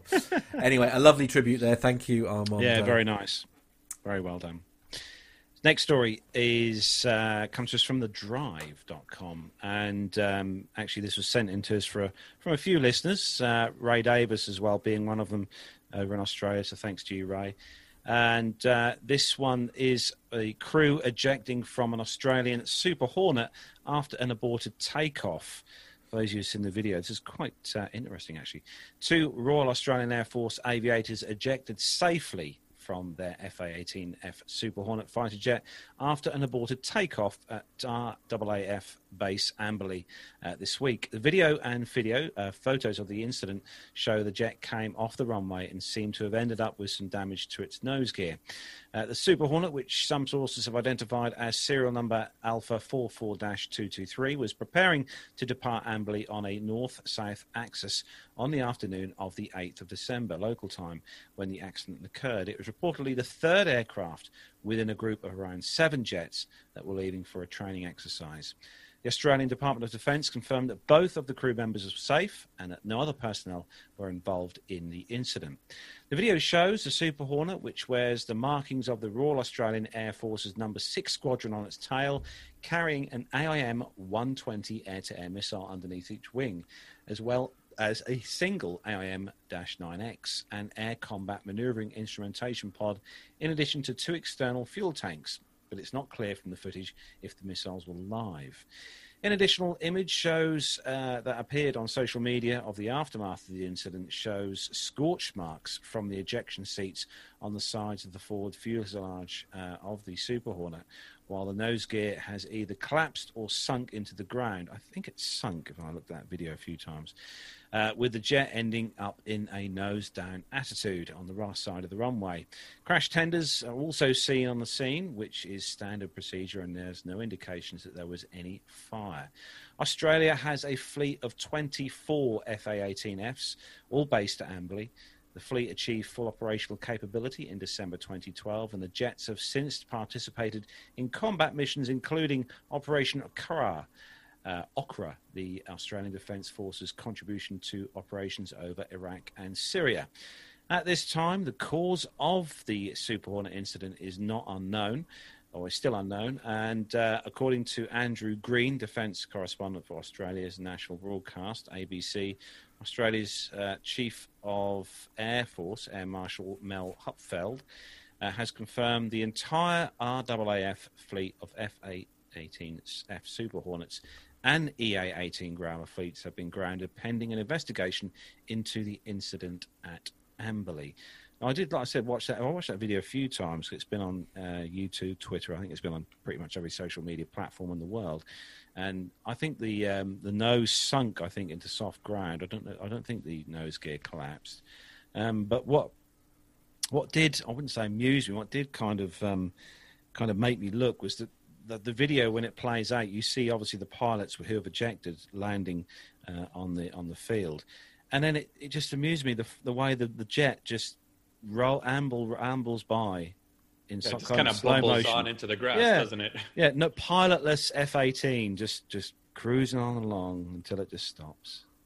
Yeah, I had a lot of the same questions when I watched that video, and, and thanks to Ray because Ray sent me this um, when uh, shortly after it had happened. I think it had made it in the, onto the news there in Australia, and uh, and actually, you know, I was never a fighter guy. I was I was vertical lift, and um, Captain Nick had a, a, great point on this uh, yesterday, where at that point there you, we have no idea what was going on inside that that that cockpit. The both engines could have completely failed. There could have been some other things going on.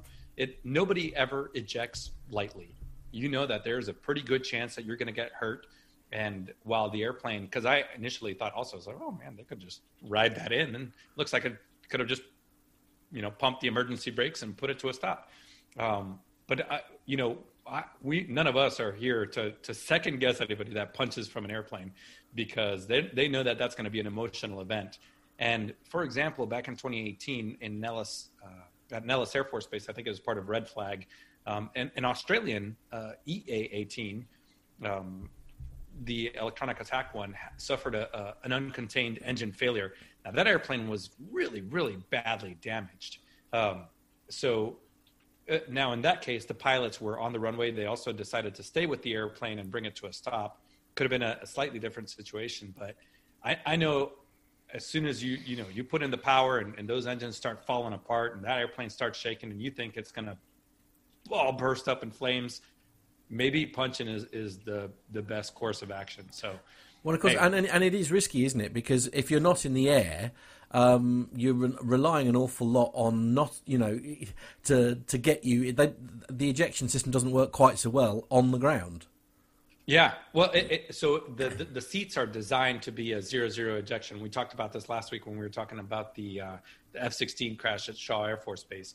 Um, those seats are designed to be uh, zero airspeed, zero altitude.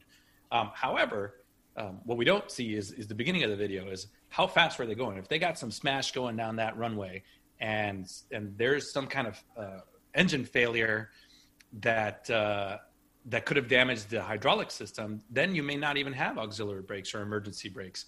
So if you're if you're doing 130 miles per hour and you don't you don't think you're going to bring that airplane to a stop, um, eh, if do you guys remember in uh, I think it was Oshkosh a couple years ago there was an F-16 that ended up on its back because uh, it, it kind of bumbled oh, off yeah. the runway like this, remember right? That. Yeah, not in the, in that case I think one one uh, crew was injured, the other one was spine.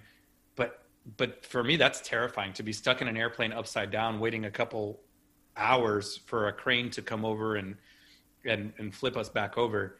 That's not where I want to be. So, hey, the the, the Martin Baker advertises that the seat the ejection seat's supposed to work. So sometimes you just got to trust it and go go go with it. Yeah, absolutely. Actually, it's worth noting as well. The video came from uh, ABC News Australia for uh, that Indeed. played no, out. Yeah. Absolutely. Make sure yeah. you search. Uh, details uh, will be in the show notes if you want to take a look at that video. Uh, if you're listening to the audio version of the show, many thank you for downloading our, our original format, which is, of course, the podcast. So, next story for you, Armando, and there's a bit of thieving going on.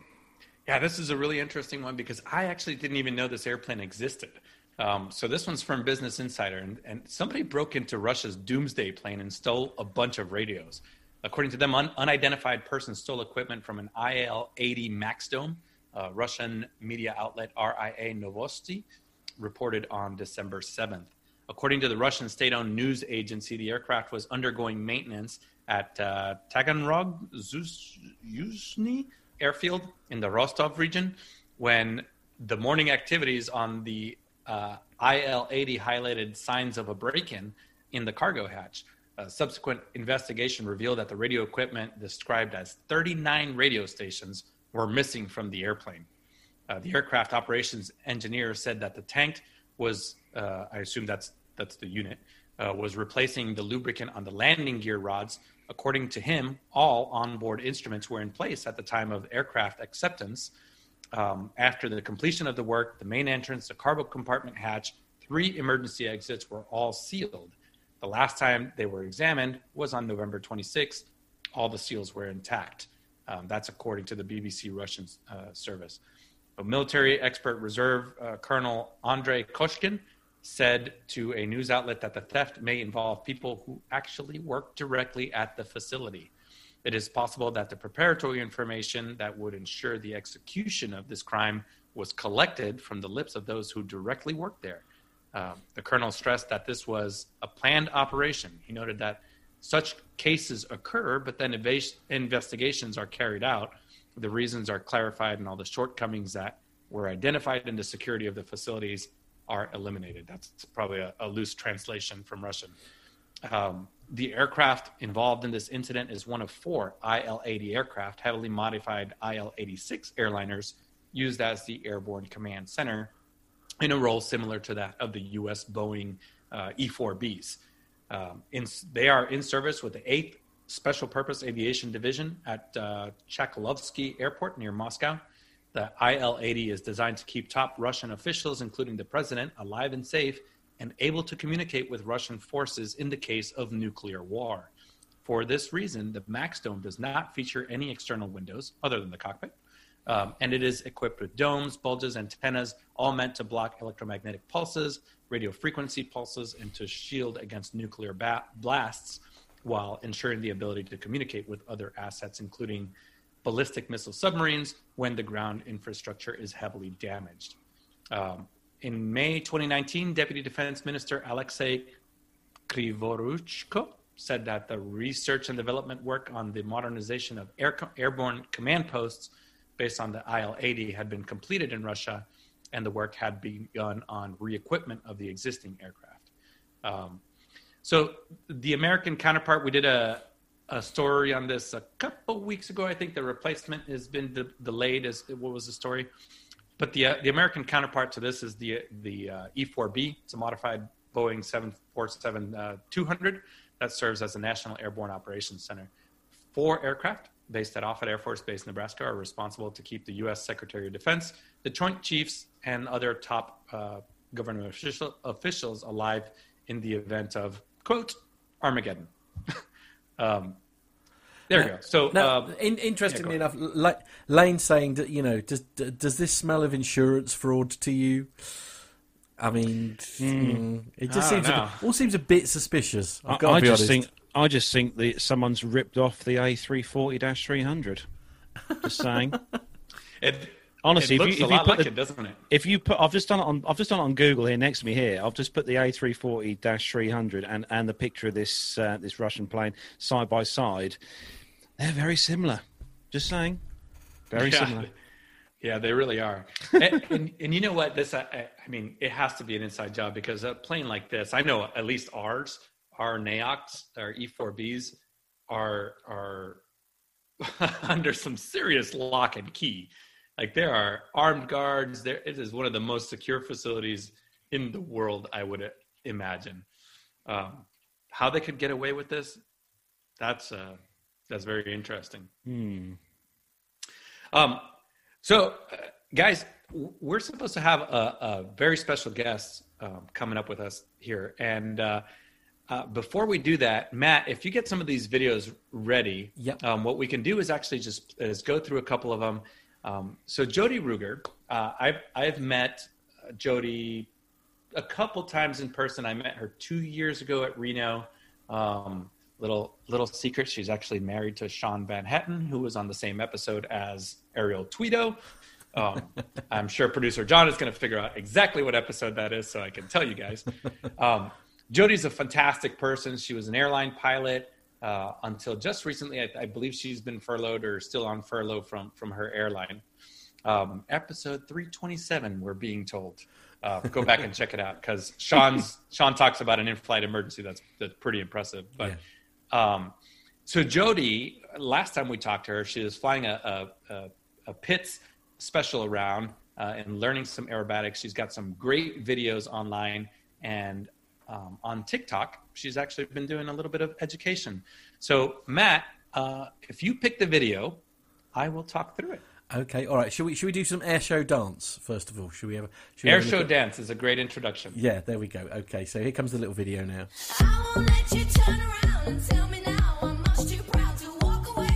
Okay.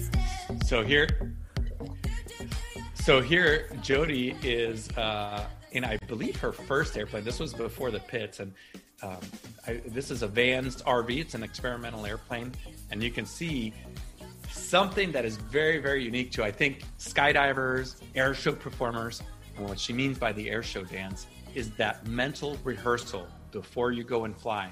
Um, uh, you know, I've seen bobsled teams do it. It's it's like a a, a real life three dimensional chair flying, and they, you know, when you go to Oshkosh, you see some of these pilots that are that are going through this, and and it looks like they're the the voices may have finally got to them. um, the schizophrenia has set in, but you can see that uh, in this particular video, jo- Jody is going through her entire routine. Um, mentally in the ground, so there's no question as to what she's going to do in the air when she gets up there. It's, I mean, it's, it's it's not something that we've sort of really spoken about. But when we when when people are doing uh, uh, you know aerobatics and things like that, I mean, as you say, like the mental preparation uh, that must be required for for something like this, because as you say, planning is key with stuff like this, isn't it? And if anything, you know, any it's so easily something could go wrong, couldn't it? Yeah, absolutely, and and that's one of the things is you're always planning an exit strategy. Yeah, you're contingency planning for every single one of those moves because uh, you know just like we were talking about having smash going down the runway, it's all about energy management and uh, things. Uh, bad things happen when you don't have the, the energy built up in, in the airplane to to get yourself out of it. Absolutely fantastic.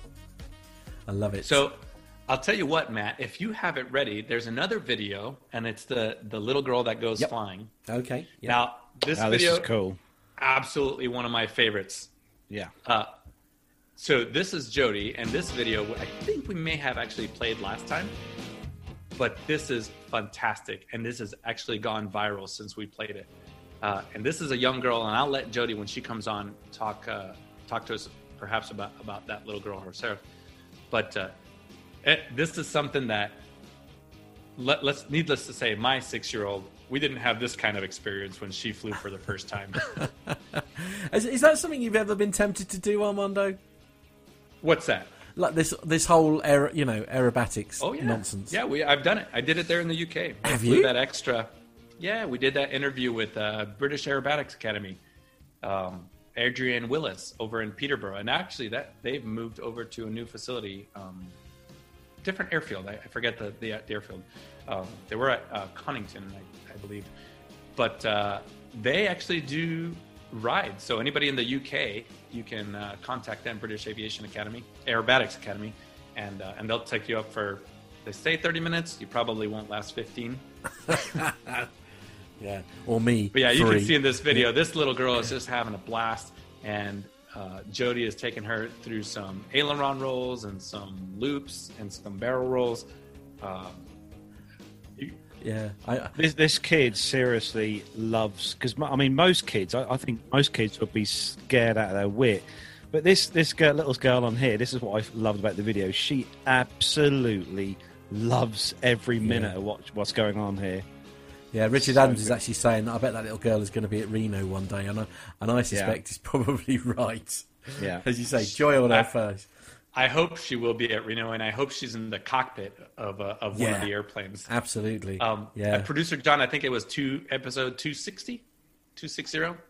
Yep, 260, and that's the the episode that you can go back and look at. And there's a, a great, uh, actually great onboard video from from that and some of the pilots there.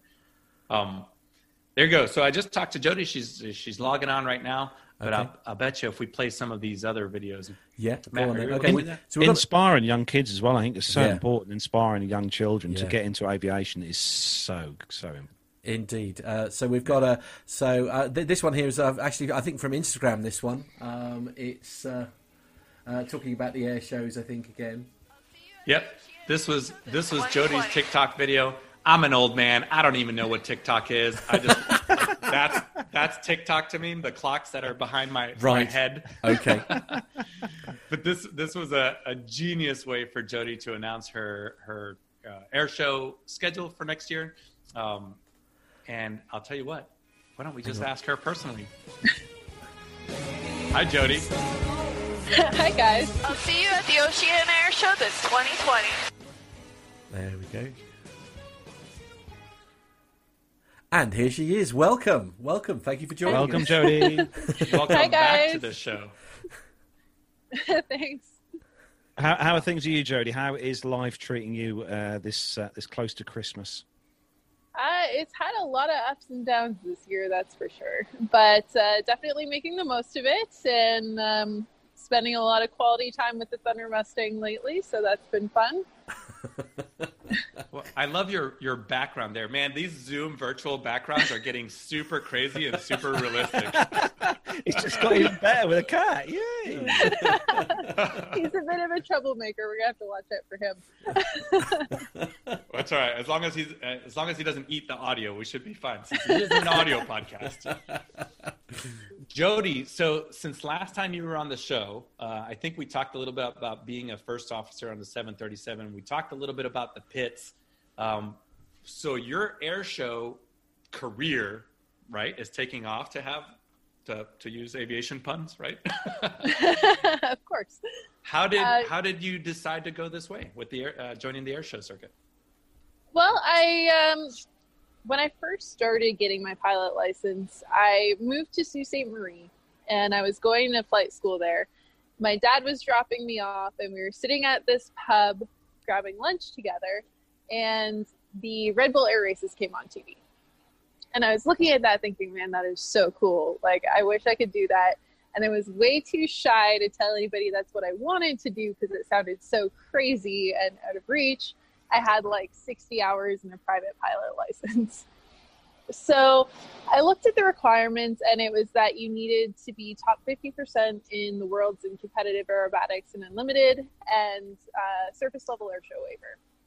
So when I moved out to BC, I found a flight school that had aerobatics because I was really interested in it. I wanted to learn how to teach it, and I spent half my paycheck every month getting checked out on the Super Decathlon in Citabria and worked a bartending job on the side just to be able to survive the uh, flight instructor wage. And from there, I did my first aerobatic competition, and my safety pilot, because I had to borrow a U.S. plane, um, was an airshow performer named Will Allen. And he was really impressed with my flying. I ended up winning that competition, and he loved what I was doing with the aerobatic club that I was helping manage. So he asked if I would come crew for him, and he started kind of teaching me the ropes on the air show side of things, not just the competition stuff.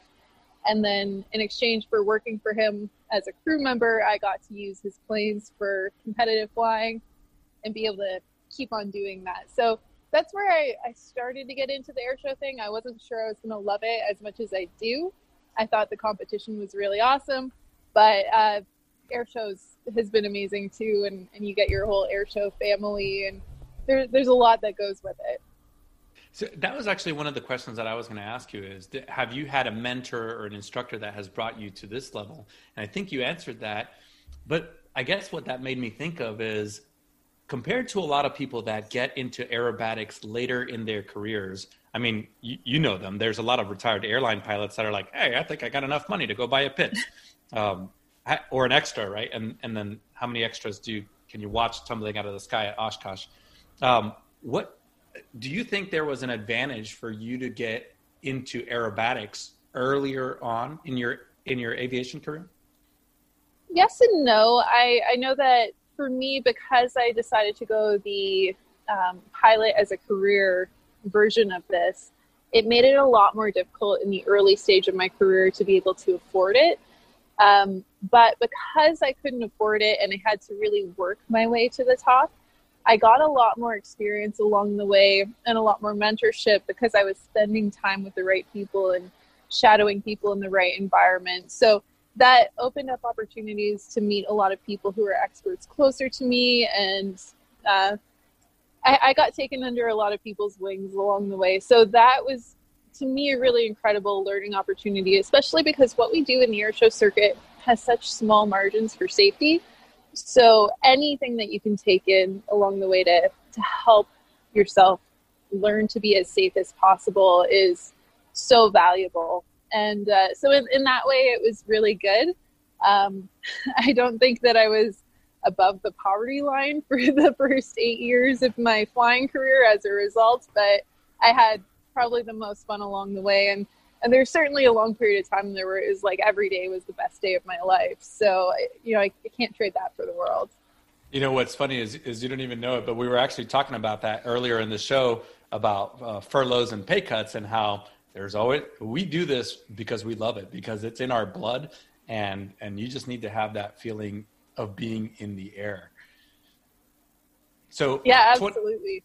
So uh, we won't dwell too much about 2020, but how did 2020 derail your plans? I, I know you you had you had a, I know we were supposed to meet up at Reno, and, th- and you were going to be at PRS, um, and then potentially race in this in the sport class. But how else has 2020 derailed your plans? well, before 2020 really got underway. Um, I was on track to be a captain at the airline that I was working for.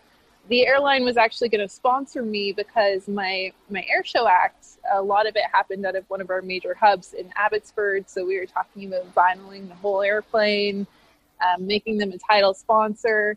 I had 13 air shows lined up, and then March happened. Uh, the company I was working for laid off 80% of the pilots. I only had two and a half years in, so my seniority was relatively low. so I was definitely on the chopping block. Um, and it was further complicated for me because I got married in February and my husband's American. So we had planned on me eventually ending up in the US. But at that point, if I had taken unemployment and taken the layoff, I would have disqualified myself from immigration. I have to prove I will never be a burden to the US taxpayers. So I had to take the severance package and just try to survive on my savings and the severance package until my immigration went through. All my air shows ended up canceling very slowly, one by one. And uh, so I, I just took it upon myself to figure okay, well, I've got all this time and I need to find something to do with it to make myself better at the end. So our, our friend that owns this uh, maintenance shop bought this Thunder Mustang and I was asking, hey, can I come learn from you on the AMP side of things? And uh, he let me come in the shop and help rebuild the Thunder Mustang, and uh, things kind of escalated from there. And then we're not sure what was happening with Reno, so we decided to make it an airshow plane rather than just a race. Okay, so that let's go into that. So last time we talked to you, um, we had played uh, and I believe it was episode 238, the episode titled uh, "Smarties and a Glass of Water." Uh, so you were you were in the Citabria back then, and then we just watched the the video that went viral of you and the little girl flying, and that was an RV six or seven.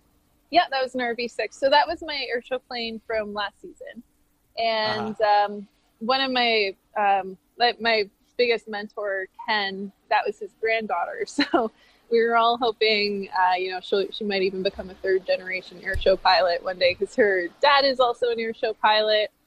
And when she met me, I don't know why, she decided she just loved me right away and she had to go flying with me.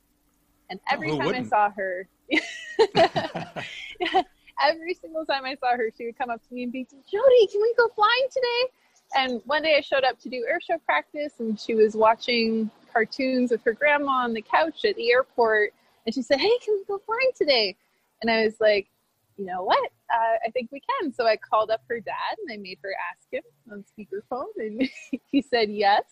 So she actually she took to it so naturally. I looked at that video and every time she's not smiling away because we're pulling G's, she's looking at me really critically and following along everything I do to the point where she actually tried to rotate the plane before we were quite fast enough. And I had to tell her, hold, hold on. And then I started actually showing her, like, this is when we pull.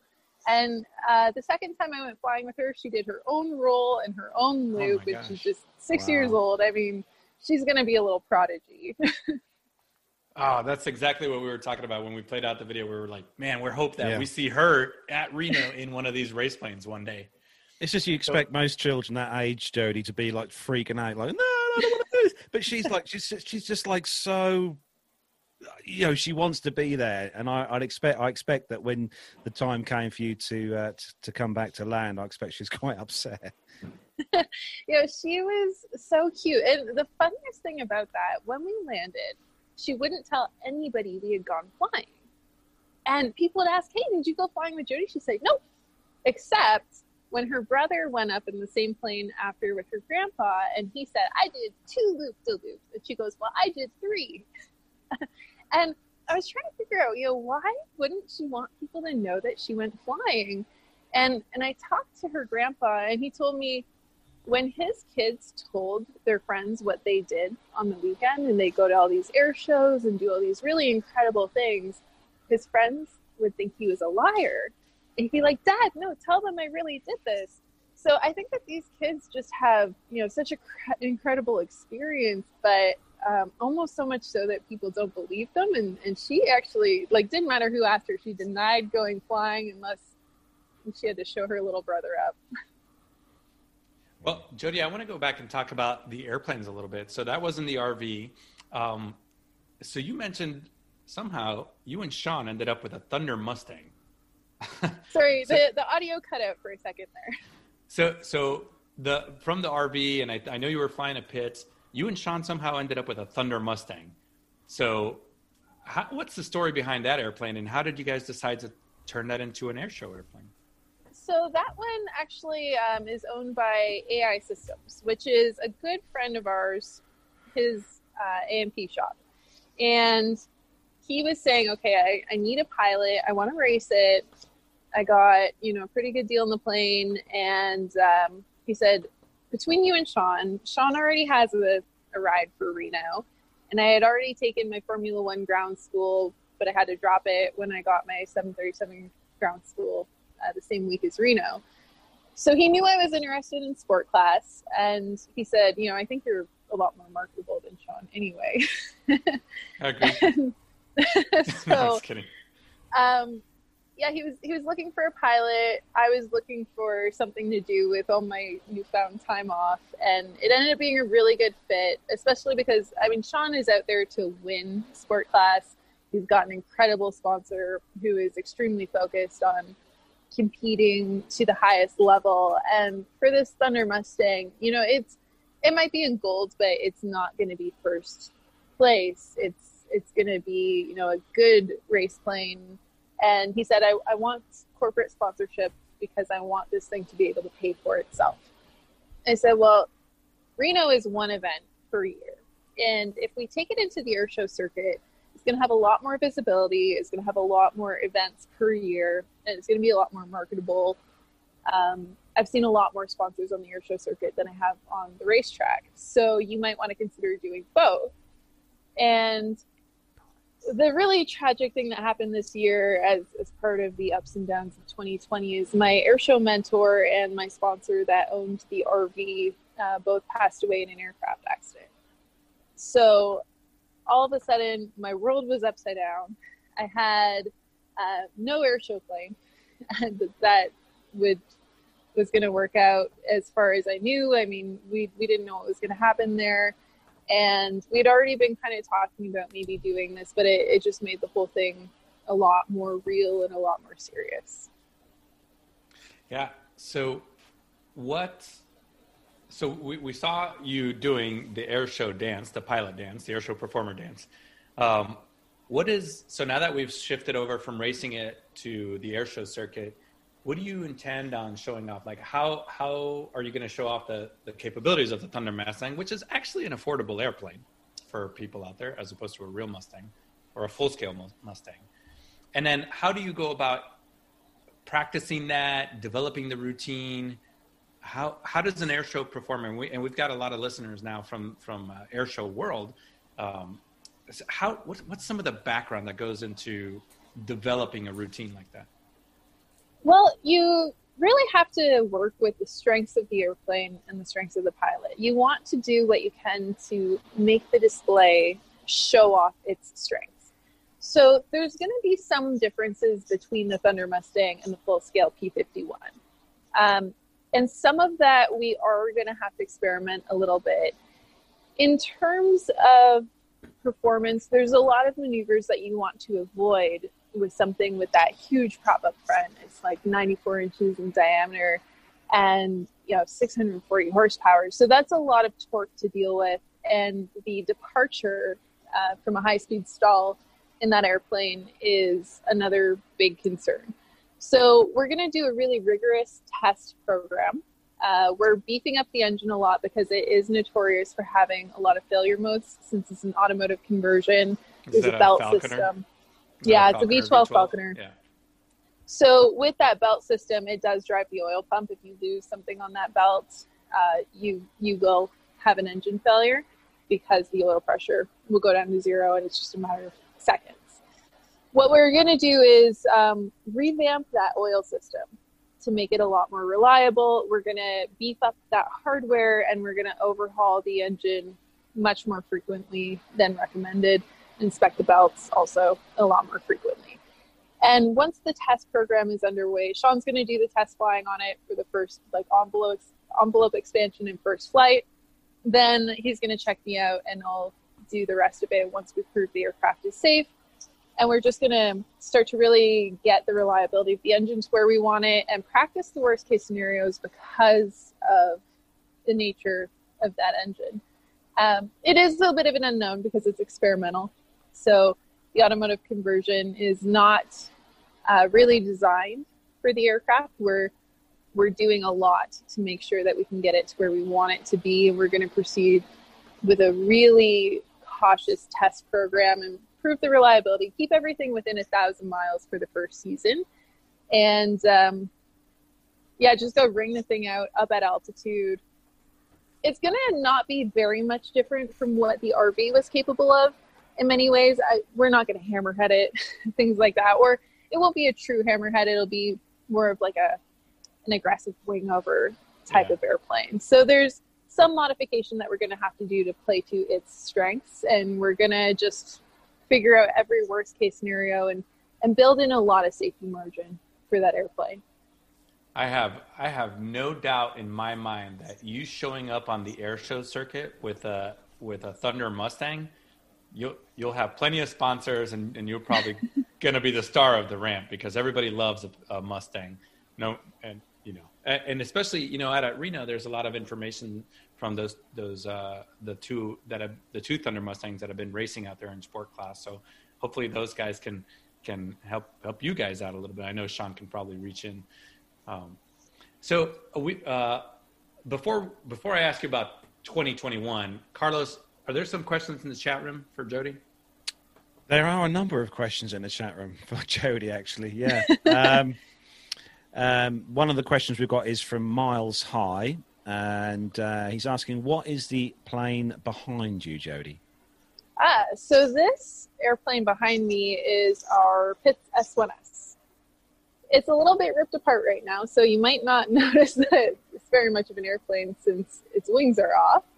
Uh, we're in the middle of doing an annual, and we're going to be uh, recovering the wings because we had 40 year old fabric on it, and we just want to uh, recover it, get it back up to standard, and give it a new paint job for 2021.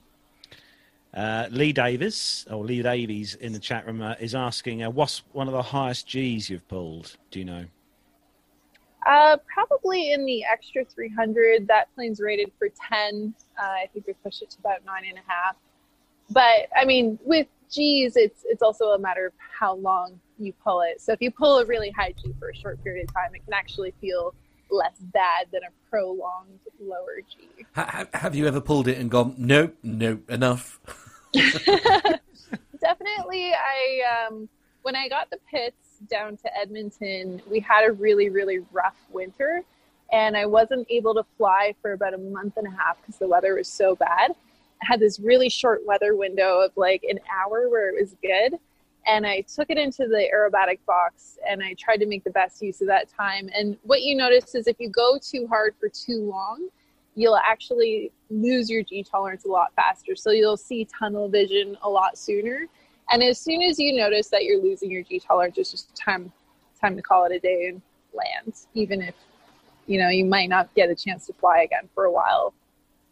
I know when I was flying the uh, the extra out in in England, my instructor did that for me. he, he, demonstrated how how little tolerance I had for G's without me knowing it. Lane's got Lane's got a really interesting question actually, Jody, in the chat room. He's asking, uh, would you fly into space given the chance? Oh, absolutely. I mean, that would be such an incredible experience, but it's a, a really competitive process to, to get to that point. Uh, one of the programs that I am working with right now is affiliated with SpaceX. So I'm going to be doing some STEM learning videos for high gravity and low gravity environments for their junior astronauts program. And one of the things they do is uh, suborbital space. So I'm not sure how far along it'll take to develop it to that process or, or what it'll take to get to that level of their program.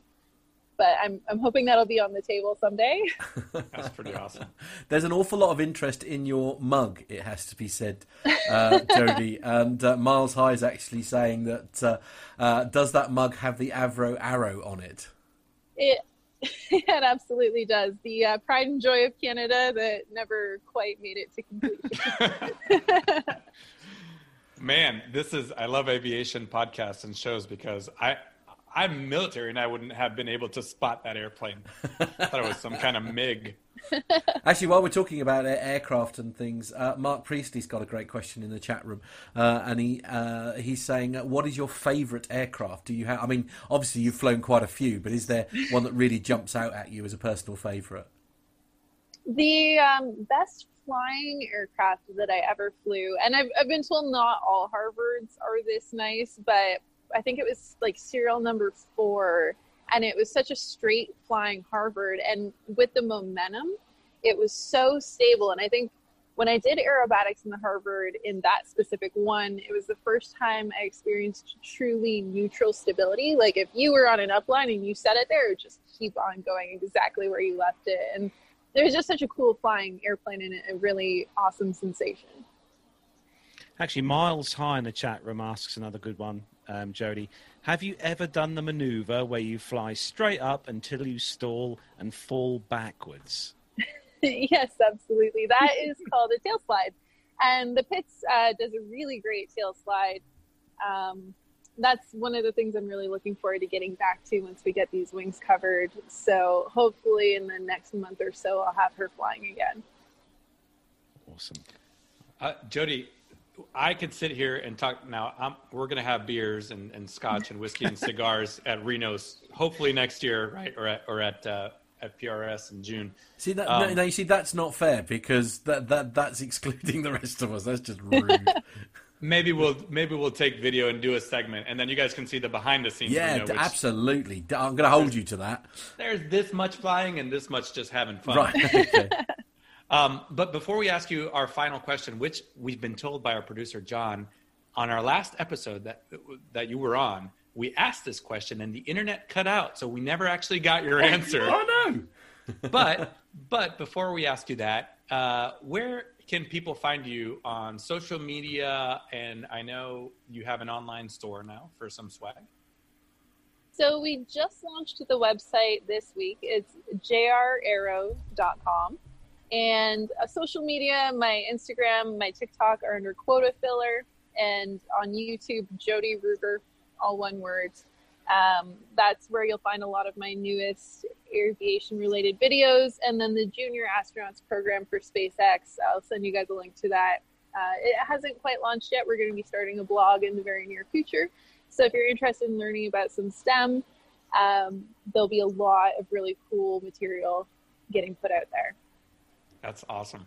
So here it is the final question that we always ask everyone if money was no object and you could fly any airplane in the world, past, present, or future, what airplane would that be? I mean, if they had continued the Avro Arrow product, that would have been pretty incredible just because that that is sort of the pride and joy of Canada and it, it was really sad to see that program get canceled, but it, it was really a game changer in the aviation industry. I, I guarantee that no one we've ever interviewed or will ever interview will have that same answer. I think I think maple leaves just flew out of everybody's screens. Jody, it's always awesome to talk to you. I can't wait to see you in person, and uh, best of luck in 2021. Thank you very much. All right. And that's where we need to bring our show to a close as well. Thank you, Jody, for joining us. Uh, mm. Carlos, uh, how can they get in touch uh, with our own program? Yes, don't forget you can get in touch with us for all the social media platforms Facebook, Twitter, and Instagram. Search for us on there, Plane Talking UK. If you want to send your pictures or videos into us, you can through our WhatsApp number plus four four seven five seven two two four nine one six six, and you can have your picture on the green screen like I've got here, or you can have one on the wall behind Matt. Uh, don't forget you can email the show podcast at planetalkinguk.com. Also, don't forget to check out the website, all the W's www.planetalkinguk.com. And also, why not subscribe to our YouTube channel, which you can do. You can get notifications when we go live, and you can help shape the conversation of the show by joining us in the chat room, as everyone is this week. Also, you can go to our website and you can grab yourself a one of our P2UK t-shirts. Uh, they are still available. You can go on the website and get one. And hopefully, I think if I get them off this week, you'll get them before Christmas as well. And you can also treat yourself to a P2UK mug on our on our shop as well to uh, do that as well. And also, if you're doing your shopping, if you're going to do your shopping this week, you can do through, like I have this week, through our link, uh, Amazon link. And uh, if you do your shopping through there, we get a small referral fee, which also helps for the show. And if you don't already, you can become a Patreon of the show. Uh, where you can uh, become a patron and donate to the show each month, and that also helps to uh, help the show a big time, especially this week because we have got a small bit of new tech in the studio where Matt is this week, which is running a treat, I will say. Good, good, yes. Uh, uh, don't forget also uh, on Wednesday just gone, we actually recorded our Christmas show.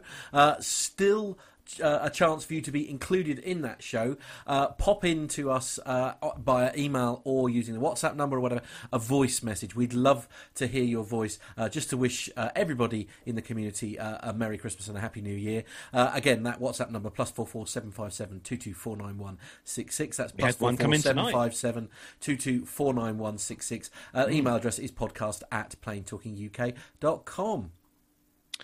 Yes, so that is where we're going to bring episode 348 to a close. Big thanks to our chat room, as always, for joining us this Friday night and uh, for listening to and watching the show. Big thanks to everyone who listens to the show as an audio download each week as well. Thanks to you guys and girls. And obviously, we've got to say a massive thanks to Jody for joining us this evening as well. Uh, thanks for taking time out of uh, your day to speak to us on the show, Jody. It's always great to have you on, and uh, we really appreciate that. Uh, and a big thanks as well to our producer, John, for all his legendary hard work, as always, behind the scenes with the production of the show. So it leaves me to say thanks to Armando for joining us this week. Thanks to Matt in the studio. Nev, we missed you, but he will be back next week, hopefully. So from me, Carlos here in my home studio, from Matt in the PTUK Master Suite studio, from Armando in his glorious Charlotte studios and from Jody. Take care, everyone. Have a great weekend and see you next week. Bye-bye. Bye, everybody.